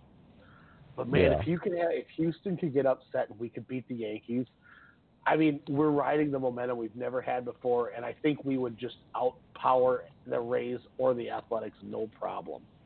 Yeah. Um, you know, NL side, I still think it's the Dodgers World Series to not make. I think Atlanta could be a problem. Houston is surging. Anthony Rendon might win the MVP if he's going to keep playing like this. He's batting 333, I believe, right now. The only team, if I'm the Dodgers, I just don't want to see the Cardinals. They always beat the Dodgers.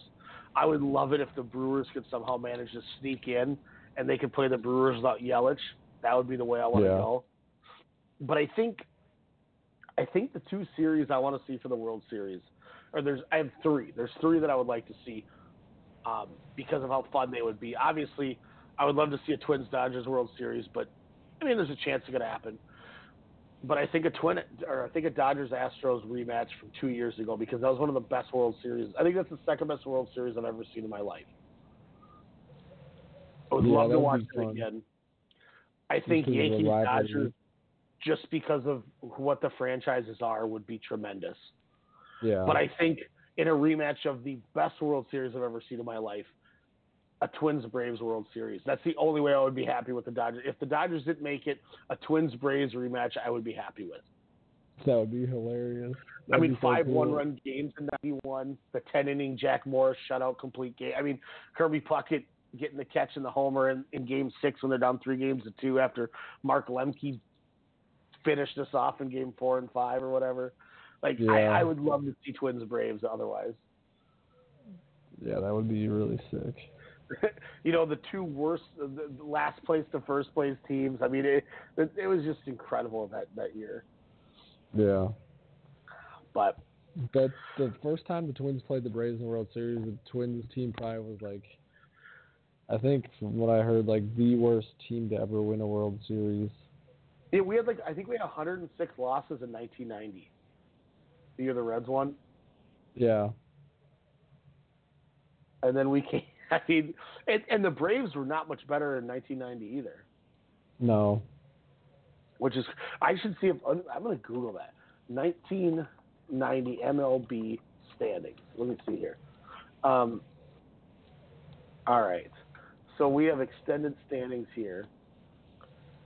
The the Twins were 29 games out of first place in the American League West. and in the uh, National League West, the Braves were 26 games away from 500 or away from the division. So the two worst teams in, in each league. Jeez. Do you remember the two, four, six? Do you remember the six other teams in our division in the American League West? No, that was way too long ago. Athletics, White Sox, Yeah. Rangers, Angels, Mariners, Royals. Wow. Yeah, that's funny. I wonder if I can find expanded of the actual. Um, yeah, here we go. Twins were 74 and 88, and the Braves were 65 and 97. Jesus. Yeah, the only team worse was the New York Yankees than us, like in the league, because the Yankees were 67 and 95. Wow. And I think like statistically too, like the Twins that year were like one of the worst teams like to ever make it like or ever win a World Series like st- statistically. Uh, 1991, the Twins go 95 and 67, the best record in the entire or in the in the entire AL. Braves go 94 and 68 with the third best record. The Pirates were 98 and 64 that year, best team in the league. So they go from the second and the first and second worst teams in the entire league to the second and third. That's just incredible. The amount That is incredible. that was. Man, that's wild. Um, so what do, what do you got? What do you, who, what's your World Series? My World Series is probably going to be the Dodgers versus the Astros. What, what do you what's what's the what's the series? I think it goes the game seven, and the Dodgers winning game seven.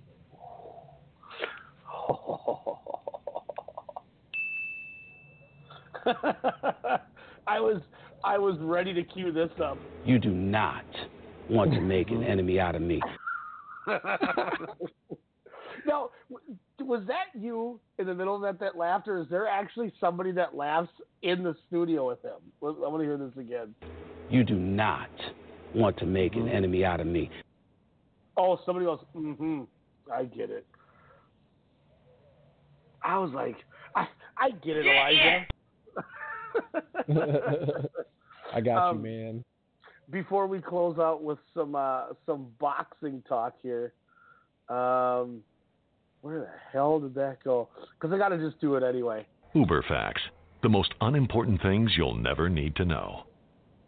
We're doing the first ever one man Uber fact, damn it, because I want to do this, and I may come on next week if you guys are running the show and just pop on and give Jordan the same one. But I'm going to ask you the Uber fact for the week.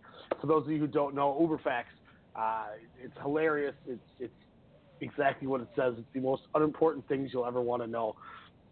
The object of this game. Shout out to uh, John Ireland, uh, where where this was originated years and years ago, and we've been using this since probably 2016. I will give you four facts.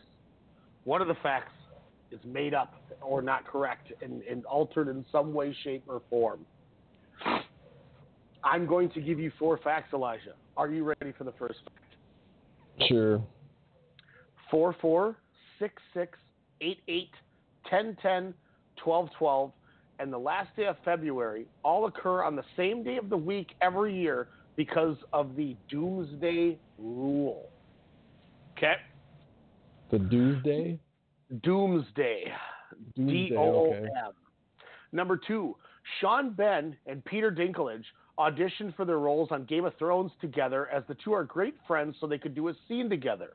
Ironically, the two did not play in the same scene together until Ned Stark was executed. Okay. hmm Number three, sloppy handwriting by doctors are responsible for over 7,000 deaths every year. And number four, a Mc 1035 is a secret item on the McDonald's menu. It's served exactly at 1035 each day, if asked for. It's an egg McMuffin combined with a McDouble. I'm gonna have to say the Doomsday thing is the the one that's not a fact. So you were smart to stay away from the sloppy handwriting run. That is a true fact. So you're you're good there.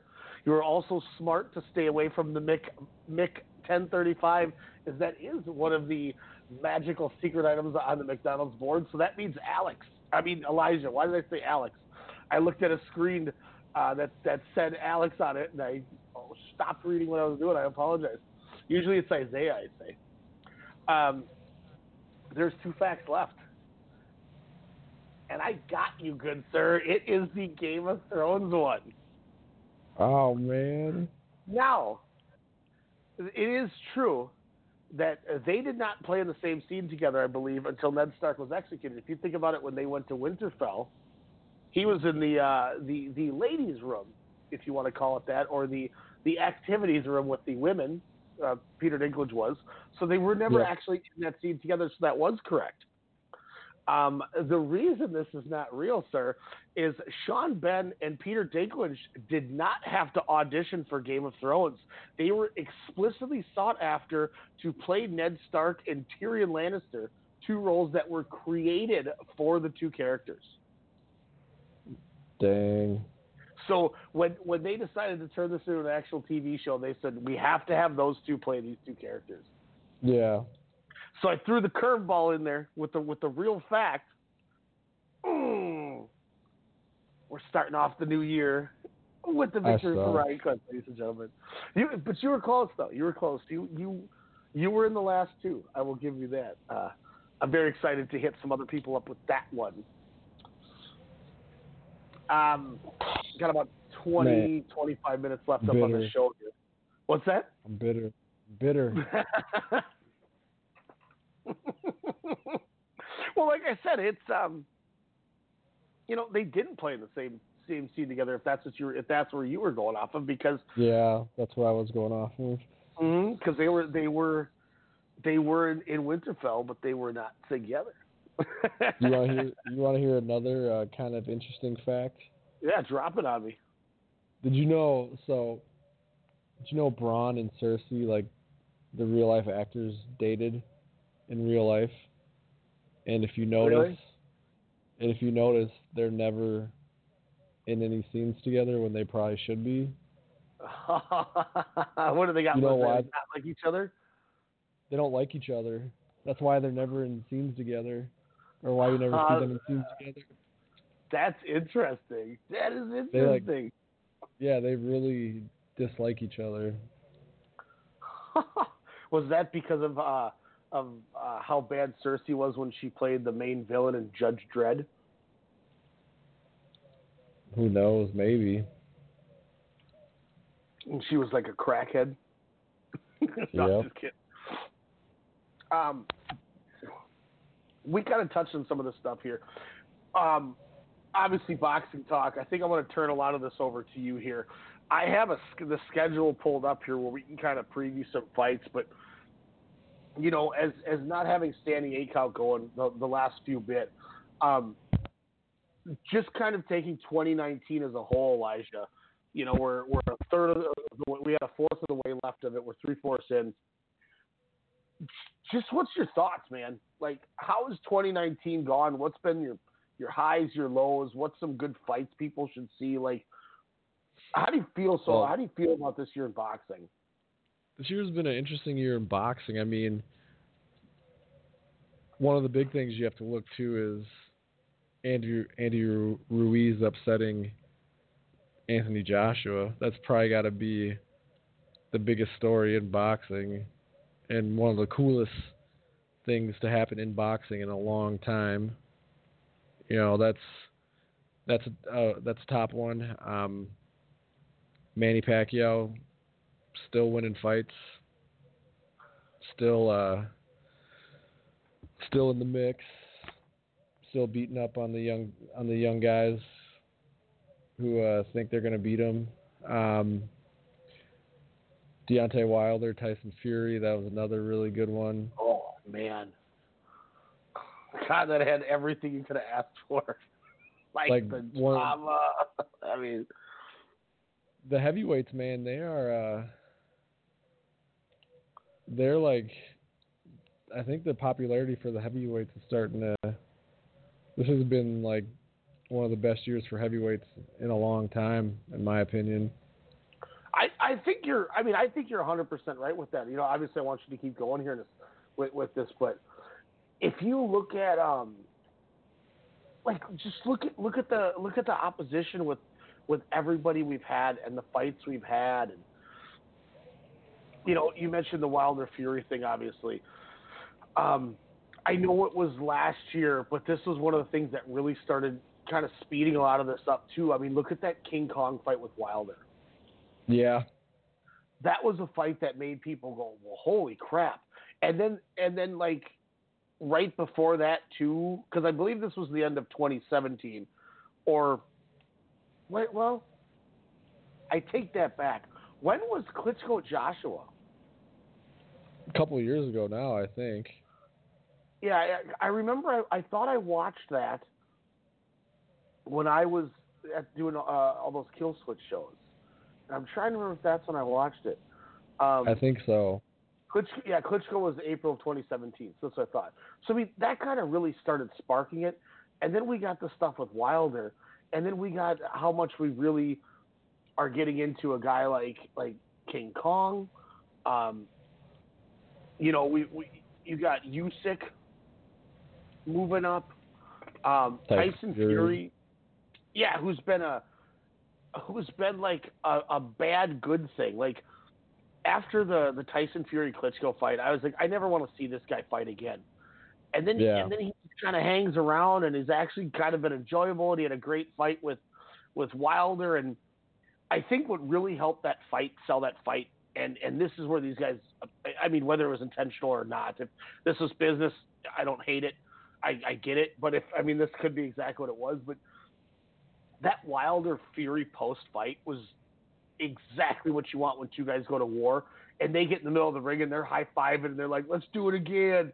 And people are cheering and they're like, you want it again? We're going to give you, screw Anthony Joshua. He doesn't want to fight no one. Let's fight each other again and do this. And I mean, and- and people are watching this. Like, I remember, you know, I, I can't remember if you were here. For, were you here for that fight or not? I know no, I, Jordan was- I watched it. I watched it at my house. I think. And, but like when when they're like high fiving and hugging ten minutes into the interview and they're gonna fight again, we're all sitting down in my basement here like, hell yeah, I want to see this again, yeah, you know. It's, Yeah. And it, and it helped spark it even more. And like you said, the Ruiz thing, you know, I mean this this was this was Canelo. Rahman Rahman Canelo Lennox level. This was Yeah. this was uh, uh, Buster Douglas Tyson level in a way. Like this this helped reshape boxing, and for once, Ruiz is actually getting to kind of control a couple things. Like he's going, oh hell no, man. I- I got the belts. You're the supermodel who, who didn't take it seriously. And now it's coming Yeah. out that Joshua's cornerman admitted that Joshua had a concussion and kept letting him fight. Yeah, I remember. I remember I said something about that, like, kind of after the fight that they yeah, said when that he he was that like, first punch, and you were like, dude, Yeah. he's not well.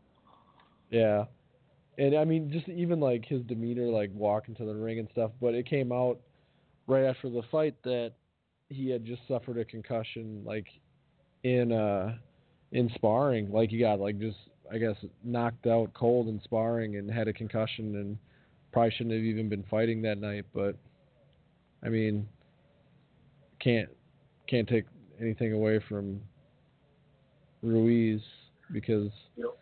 Joshua was still formidable, obviously, because he like knocked Ruiz down himself and hurt him and stuff. So And that's the one good thing too that I like is most times in a situation like that, people would just kind of shoo Andy Ruiz off as like, a, eh, it was what it was. But like he, people are like, dude, I mean, he fought the guy that you could argue was the number one, and he Yeah. handled him. You know, regardless mean, he- of any kind of situation or outcome, he did his job and he did it well. yeah, and it looked like early on that Joshua was gonna rout him. Mm-hmm. So he he did something that only uh, Vladimir Klitschko did, and you know it's kind of the same thing we talked about. Where if Klitschko was five years younger, that fight might have had a different outcome.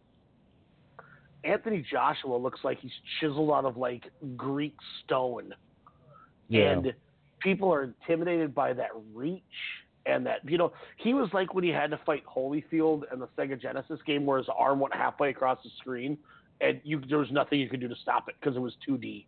So you couldn't sidestep. Yeah. You're just like, I'm gonna get my ass kicked. And Ruiz fought through it and just went went at him. And you know, I, I wouldn't be surprised if he had, you know, he he saw Klitschko do it, and you know, Klitschko as great as he was, we always talk about how great he was. You know, you you get to that point in your age where you just can't do it anymore, and Joshua took him to the later rounds just like he needed to do it. He won the fight. And Ruiz took that same approach Klitschko did, and he won. And Yeah. it, it's one of those things where maybe he figured out how you expose Joshua. I mean, Wilder's been shown how you expose him. The problem is you just can't. If he hits you, it doesn't matter.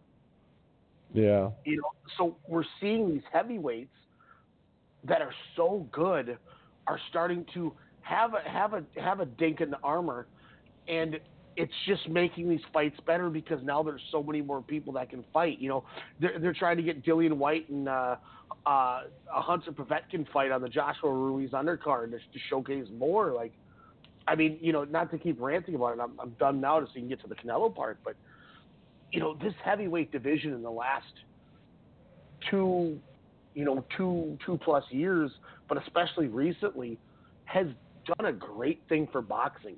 It's talked Mhm. about. It's on ESPN. People talk about this stuff on Sports Center more than normal, and now we're getting to see Sports Center's running things about Vitaly uh, or uh, Vasil Lomachenko all the time and stuff like that now. And you know, it's kind of what we were hoping the PBC was going to do, and it still Yeah. kind of did. You know, DAZN comes in and we finally stop bashing Eddie Hearn because he's given us super fights. It's just his method was a little annoying at first, but these heavyweights are what you want to see. You know, it's, people want to see the heavyweight fights. Like as great as it was watching, you know, a Diaz McGregor fight, how much that sells and how much, you know, um, you know, th- things like that. I, I can't think of any more good examples off the top of my head, but when when it was Brock Lesnar and Cain Velasquez, people were like, "Hell yeah!" You know what I mean? Like Mhm. people want that big boy fight, and boxing is giving it to us, and it's and it's not just big fat guys like it's better just throw their bombs. It's it's technical fighters. You know, I mean Tyson Fury shocked me with how technical he looked against uh, Deontay Wilder in that fight, but Yeah. not, not to take your floor, I apologize, but man, Oh, I, it's I love talking the boxing with you, and you you hit such a great point bringing up the heavyweights with this last year that I was like, man, we got to dig into it. But you know, Yeah. you were heading towards Canelo. What what else you got here?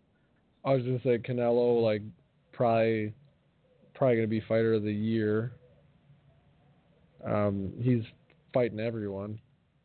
Now he's moving up to fight um, Sergey Kovalev, which is pretty fucking awesome if you ask me. Like, especially the fact that he's like moving up to fight him. Two weight And- class. Yeah, and you know me, I'm not like a huge Canelo fan, but I gotta start giving the guy his props, man. He's like, he's doing his thing. You know, So but then there's just other fights I'm looking forward to, too, like uh, Prograis Taylor's gonna be good. Uh, um, Errol Spence, Shawn Porter. Um, God, why are there's other ones? I just they're on the tip of my tongue. There's a ton. I Um, mean, we can we can run through that list here in a little bit. Yeah. But it just I don't know, I feel I feel like the heavyweight thing is like just a big story in boxing this year and it's just it hasn't been this good in a long time. I mean, I'm even excited for the Wilder Ortiz rematch. I'm pretty excited for that. That should be a really good fight. And like Ortiz is kind of like the forgotten guy out of the bunch. hmm And he's getting he's getting a Fury coming up here. Yeah. You know, he gets his rematch, and that fight was was in, like that. We, we we were saying that that might have been the twenty the 2018 fight of the year. Yeah. I mean, that fight was incredible. Um, you know, I I I, I like the call or the uh, the um, the Canelo talk. Um, you know, just looking at a lot of this stuff with this, and I I know a lot of people always said, you know, well, you know, Canelo's got to fight the guys and stuff, but if you look at his last 17 fights, and I started at 17. Um, this is over the course of eight years. So over eight years, he's had 17 fights. Um, or well, it will be 18. Excuse me. The Kovalev fight is in the same eight-year span. So I mean, think think of this in the last eight years. Give me your opinion here. If maybe, if maybe this is this is something where maybe we kind of didn't give as much props as we could have. But so so in the last eight years, this there's you figure there's one loss and one draw on this entire resume. But listen to this resume for Canelo Alvarez: Kermit Cintron, and that's why I started there because Kermit Cintron, but uh, which he knocked out in the fifth round TKO. Kermit Cintron, Shane Mosley, Josesito Lopez, Austin Trout, Floyd Mayweather, Alfredo Angulo, Erislandy Lara, James Kirkland, Miguel Cotto, Amir Khan, Liam Smith, uh, Chavez Jr., Triple G twice, Rocky Fielding, Danny Jacobs, Sergey Kovalev. That's a hell of a resume for eight years. Yeah. and you got one loss and one draw in those fights.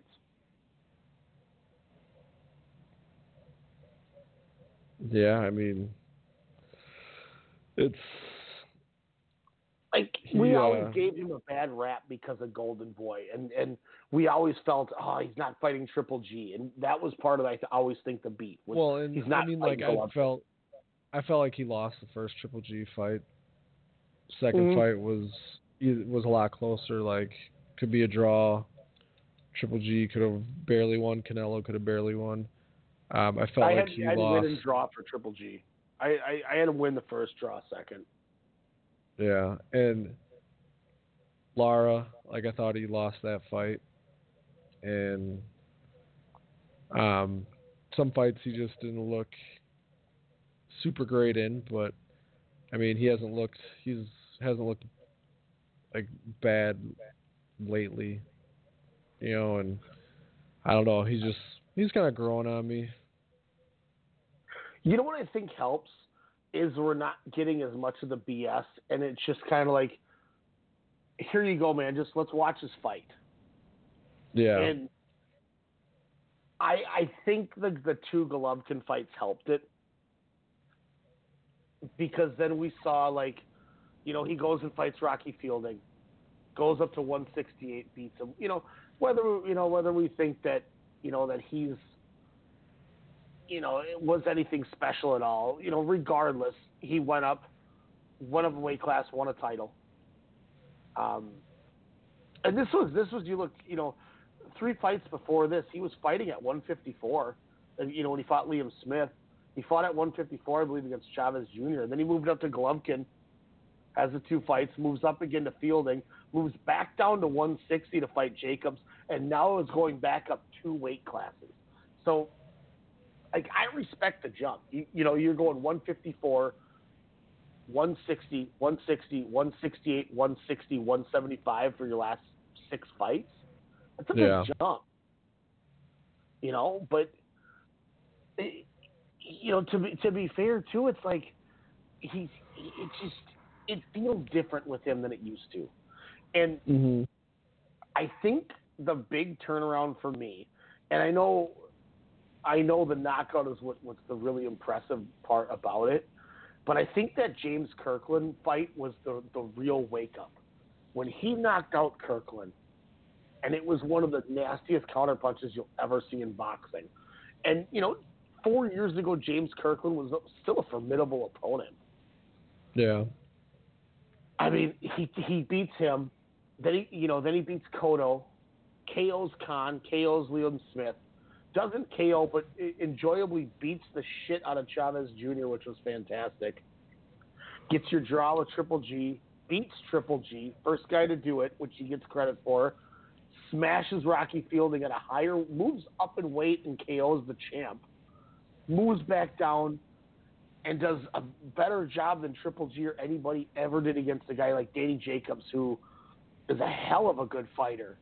And as I've said to you, is just in the unfortunate spot where he's the number three between two of the greatest middleweights ever. You know, you, Yeah. you're, it, when it's all said and done, you, you you know, you look 15 years from now, people are going to talk about Triple G and Canelo as two of the best at 160. Jacobs was just unfortunately behind the two of those. I wonder. I And always how- wonder what would happen too if Jacobs never got cancer and didn't have to like take a ton of time off. Yeah. Like I wonder like how much better he would be if that would have never happened. Well, and we like we said too. He, he, I wonder if it would have been a better career choice if he fought at 168, because he's Yeah. always been, you know. So it's not like Yeah. that eight pounds would be that big of an issue. I mean, remember Triple G showed up? He came came into the fight at like 181 or whatever. Yeah, he was. He's huge. So you know, maybe 168 since that's just that's one of those odd weight classes, kind of like cruiserweight, where you know you had a guy like Roy Jones who could do so much damage because there wasn't a ton of people if you wanted to go into that route. Then you never have to like look at his look at him like having to like oh I gotta restrict how how much how much I can weigh and how big I can be. You know what I mean? Like Mm-hmm. because you gotta think like that's probably hard work for him to be able to get to the fighting weight for for uh, for um, that weight class. And then I mean, even Canelo was like, "Hey man, you can only come in at this weight. You can't come in weighing like you did against Triple G." you know, and, I mean, So- look, at, look at um, look, I mean, uh, like, who, let's let's look at. I don't know how far back do you want to go? Twenty. Do you want to? Okay.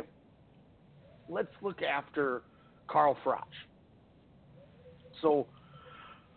Car, Carl Carl Froch retired May eighth, twenty fifteen, right? hmm So that was that's that would have been a I think I think Froch as much as I clown Froch, I think he might have gave Jacob some problem. I think he was a good Oh, yeah. fighter. I just I just just didn't like him and I, I shouldn't say didn't like him, but I called him on Twitter and he called me back and I, I just had that oh I want to watch Froch lose now even though I thought it was funny. Yeah. Let's- You know, we go down the list of these next champions. So we'll- say May 9th, 2015. Um, Fedor Chudinov. I don't think Jacobson had a problem with him. No. Giovanni De Carolis.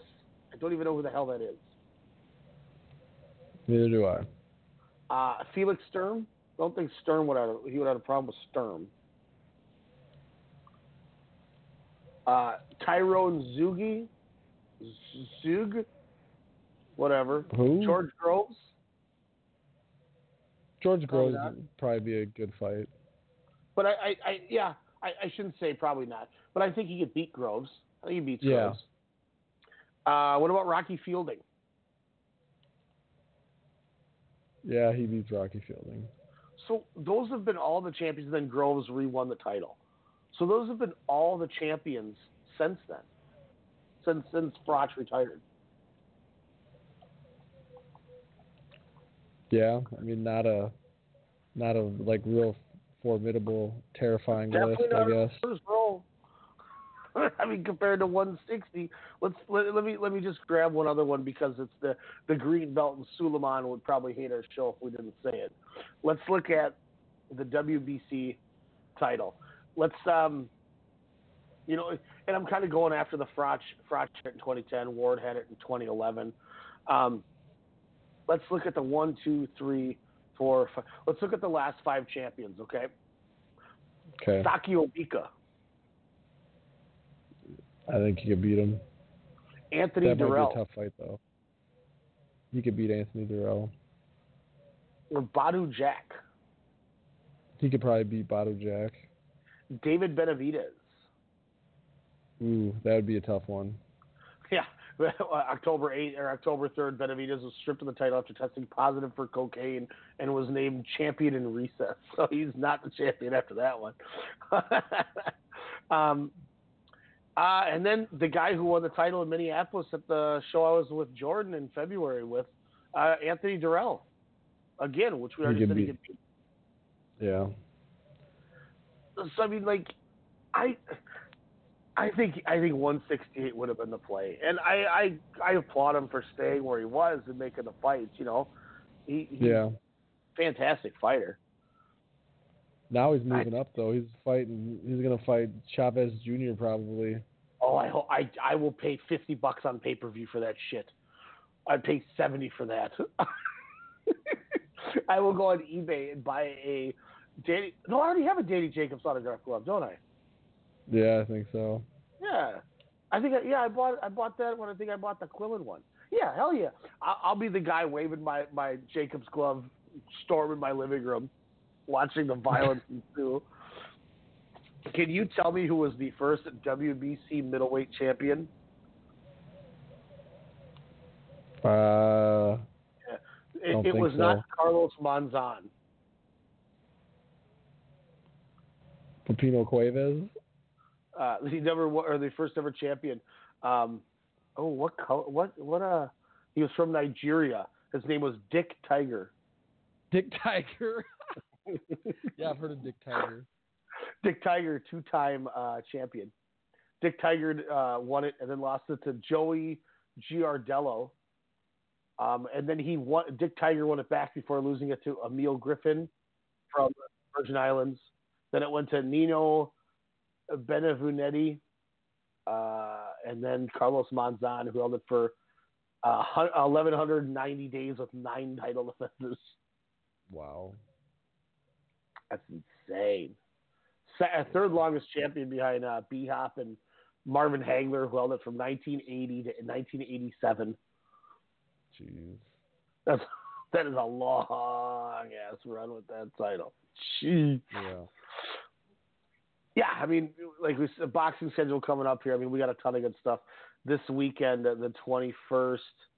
Uh, Peter Quillin and Alfredo Angulo, Chris Colbert, Miguel Beltran Jr., Thomas Dulorme, and Terrell Williams. Fox Sports One. Peter Petrov will be fighting on Facebook as well. Um, follow or closing out the month in on the 28th. Errol Spence, Shawn Porter, Anthony Dirrell, David Benavidez. Oh, there, boom, there we go. We get Dirrell against Benavidez, who's back from his coke trauma. That should be awesome. Um, that'll be- Mario Barrios Hmm. defend or Barrios is fighting uh, Batyr Akhmedov for the WBA regular junior welterweight, which is a vacant. Josesito Lopez, John Molina Jr., and Robert Guerrero, Jerry Thomas. So great show on uh, pay per view. I'm gonna have to buy that. Uh, hint, hint for anyone that wants to come watch it. Uh, so I'm not Mhm. alone and bored. I shouldn't say bored. I think uh, I think Benavidez is gonna crush Dirrell. I think he will too. Benavidez was so good, and he was just so much bigger than everybody too. And he's fast though. I mean, like, and he's he's like, he's fast and like he can put combinations together and stuff. Like he is, he's big and he's big and he's pretty skilled. So it should Yeah, be I- it should be cool. I think he rolls him. I, yeah. Nothing, nothing against Dirrell, but I don't know if he's going to beat him. Um, October fifth, Derevyanchenko Golovkin, That along with good. Ali Akhmedov undercard and Ivan Baranchyk as well. Uh, same night, Claressa Shields fighting Ivana Habazin on Showtime. Uh, Jermaine Franklin, Pavel Sauer, and Jericho O'Quillan, James Smith on the undercard. Hank Lundy fights that night as well. Uh, kind of running through the rest of October real fast before we wrap up here. Um, on the a couple of zone shows uh, with some some undercard type of guys, but could be fun to see some prospects. But the 12th, the week after, Alexander Usyk, Tyrone Spong, and then a Dimitri Bivol fight uh, for Bivol's light heavyweight title. Also, Jessica McCaskill defending her WBA, WBC women's junior welterweights. I had heard before Kovalev Canelo happened, Bivol's camp was trying to get Canelo, and What? Yeah, I, I, I mean, I think I think money. Bivol would probably be a. I think, and I, I also think Bivol money wise isn't worth the risk. I think at this point, I think at this point Bivol is better than Kovalev in my opinion, and I, I Mhm. think that would be a much. I think that'd be a much more dangerous fight for Canelo. Like Yeah, I honestly like. going up that I honestly high. think, yeah, I honestly think that Canelo like really sees something that he can exploit to where it's gonna make him like, you know, really like ninety percent like he's he's gotta be he's gotta be very very confident that he's gonna go in and beat Kovalev based on what he's seen like out of Kovalev's last few fights. So Well, that's the one thing, like you said, like regardless of looking at Kovalev's age, kind of like you mentioned with Pacquiao, who even at the age still has it, Kovalev dominated Eleider Alvarez in the rematch, who is a hell of Yeah. a good fighter.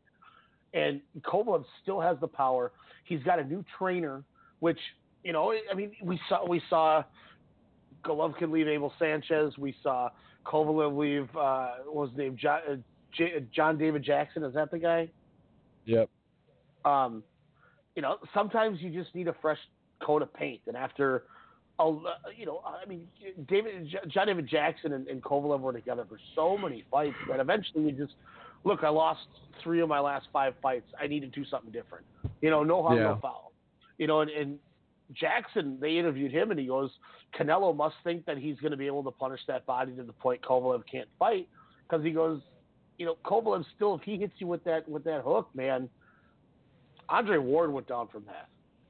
Oh, I mean, and Kovalev has a tremendous jab too when he uses it. You know, so he's Canelo's got to think, like you said, that he can withstand the power and that jab to hurt the body enough to, to drop Kovalev. Yeah. And I mean, the money's right for it. And it sounds like Eddie Hearn is going to get one or two Kovalev fights in return for the fight after. So I mean, Eddie Hearn's going to get to market Kovalev a couple times too. So it's it's a win-win on his end too. Yeah. Um, on the uh, on the uh, Leeds England ESPN Plus show October 13th, the Josh Warrington versus uh, Sofiane Takoucht fight for his featherweight title. Uh, on the undercard, to be announced in a four-round bantamweight fight against the one and only Muhammad Ali. That should be really fun to watch. Interesting. Is Cletus Seldin fighting anytime soon? I wish. October 18th, Alexander archer better Beterbiev on ESPN. That will be a hella banger. oh my God. The leather is going to be ripped apart with those punches. Um, Yeah. Also, Luis Collazo on the undercard. Uh, another DAZN fight on the 19th. Uh, then on the 26th, a Shakur Stevenson fight. That that could be kind of fun. Also that night in London, Regis Prograis, Josh Taylor, which you brought up earlier. Joseph Parker's on the undercard against Dereck Chisora, and a Ricky Burns Lee Selby fight, which a, a London crowd might make that fight a lot better than it's going to be, because they'll be Yeah. so into Burns Selby. Um, November 2nd, we continue to roll Miguel Berchelt, Jason Sosa for Belchert's, Belchert's, uh, Berchelt. I don't know why I couldn't say that correctly. Um, also on the undercard, Yerwin Antejas versus Jonathan Rodriguez, and Javier Molina's taking on Hiroki Okada, not the Rainmaker. Also that night, Sergey Kovalev, Canelo Alvarez for Kovalev's WBO light heavyweight title. If if Canelo beats Kovalev, he's going to have a title at the same time in three weight classes. Yeah, that's nuts. Good lord, this dude, man. Where's he gonna fight though? That's like I wonder where he's gonna like. Is he? Do you think he's moving up to see if he can fight at light heavyweight, so he doesn't have to like. So he doesn't really have to fight. Like, do you think he's gonna stay, possibly stay at light heavyweight if he can handle it, so he doesn't have to fight like Charlo or Andrade, or do you think maybe he's seeing if he can get out of the out of that weight class? I. You you want me to make a you want me to make a crazy statement? Sure. I wouldn't. I, I I would be shocked if he beats Kovalev. After he beats Kovalev, he goes and takes that second, or he takes the third Kovalev or Golovkin fight, and then just to do it, goes back to 168 and beats the shit out of Billy Joe Saunders for the WBO title, and just kind of goes, "I can handle all three weight classes." Do you know why? Be bolder. Because he can Be do that. bolder. Like, Be bolder. I mean, we we talk about how crazy what he's doing is right now, but I mean, if this guy can comfortably move between those weights because of how well he can hydrate, who's to say he doesn't try something crazy? yeah. Look, I I know it's I know it's a different sport, and I know it's a little different, but look at um. Oh, I can't think of his name now. Uh, MMA, the dude who could never beat Jon Jones, and it sucked because he's an awesome dude. Um, Cormier. Daniel Cormier. He was defending heavy and heavy and you know the, the the top two weight class titles for like half a year. He was Yeah. taking fights. You know, it's it's possible. And man, if if you're Kovalev and you can comfortably do it, what a better way to cement your legacy as an all timer if you could bounce between two or three weight classes and con- continue to retain your titles. That would be nuts. Like like there'd be no like there's no there's like no knocking you can't knock that. No. Like, that's just crazy. So I don't know. That should be interesting. Um, November November seventh, Nonito Donaire against Naoya Inoue. That's the World I can't wait. That's going to be on the zone. I. What do you think about that? What do you think about that fight? Look, man, I, I, I love the comeback story of Nonito Donaire. He goes back to uh, bantamweight where he probably should have stayed to begin with. Um, he's always been more comfortable at that division, and he's showing it right off the bat. But I mean, you can go back three, four years ago. I've been talking about Naoya Inoue since day one. I will not back away from him. I think, I think he is pound for pound one of the top five fighters in the world. He just doesn't have the cred because you can't see him. Yeah. He's he's in a weird situation before this boxing super series that he got exposed to being able to fight names that Triple G was riding for a while where you just ain't gonna get no one to fight you. And he every time he'd move up, Lomo would move up, whether it was ironic Yeah. or not. It was like, and I love Lomachenko. I think he's, I, I think I've had it. I have him number two in the world, behind Canelo, slightly over Crawford. But I just, I think Naoya Inoue, man, is is just on another level. Like, I've never seen a bantamweight in a long time who can hit that hard. Yeah. I mean, it was- the dude's nickname is the monster. Like, can you imagine getting in a ring with a guy and they're like, "Here is the monster," and he's just staring at you, and then he throws speed combos and that power behind it, and he's and he's at bantamweight. Yeah. It's just he's just a freak, man. It's it's kind of like you know I would love to see him with with even more competition, just like Wanheng Menayothin. That dude, man, you have to watch his fights on the most bootleg stuff, but holy crap, that dude goes in there like he looks like a rabid animal, like he's in the raid. The raid. Remember the guy who fights the two the uh, he fights Iko Uwais and his brother in like the ice cooler in the raid, and like Yeah. the two guys can't even like that's what Wanheng Menayothin is. He's like a he's like a uh, like a honey badger. He just charges in there and just starts ripping people up. But no one's ever gonna know because he's fighting at weird carnival looking areas in Thailand and he's just not on TV. Yeah. Which you would think more people would want to do that stuff. Look what happened when they put um, guys like Srisaket Sor Rungvisai on on TV or um, Chocolatito. Like when they took a chance and put those guys on TV, they became stars. Yeah.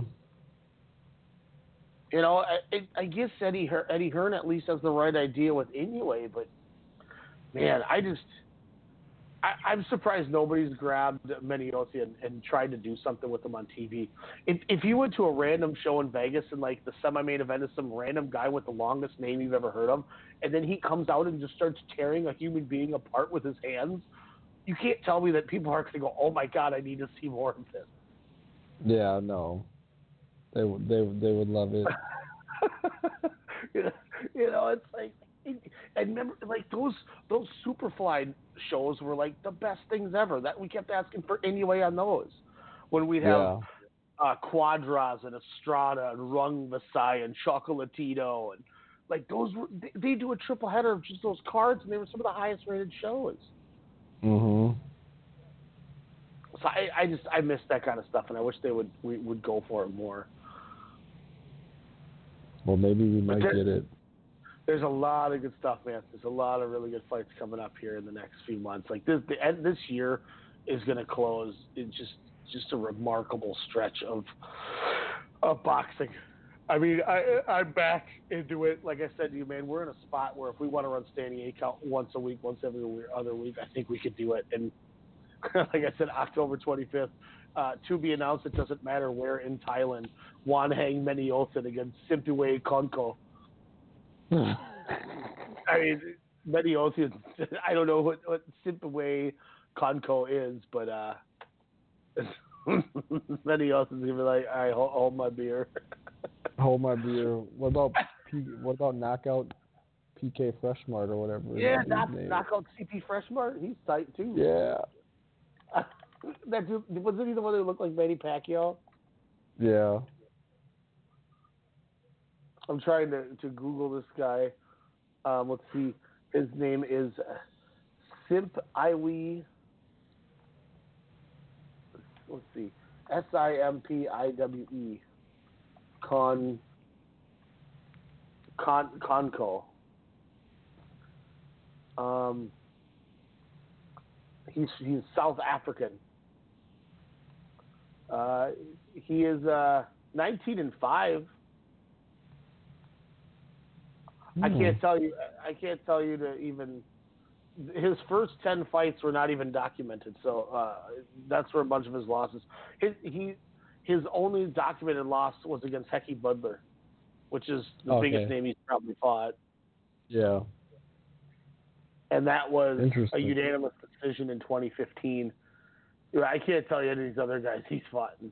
Uh, he, he had a no decision with Joey Kanoi, um, South Africa. But yeah, I mean he's he, he's he's taking on Wanheng, who I mean somebody. I'm looking at a picture of him. This guy. His nickname is the Wolf.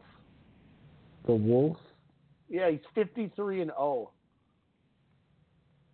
Wow. and he's only 33. Jeez.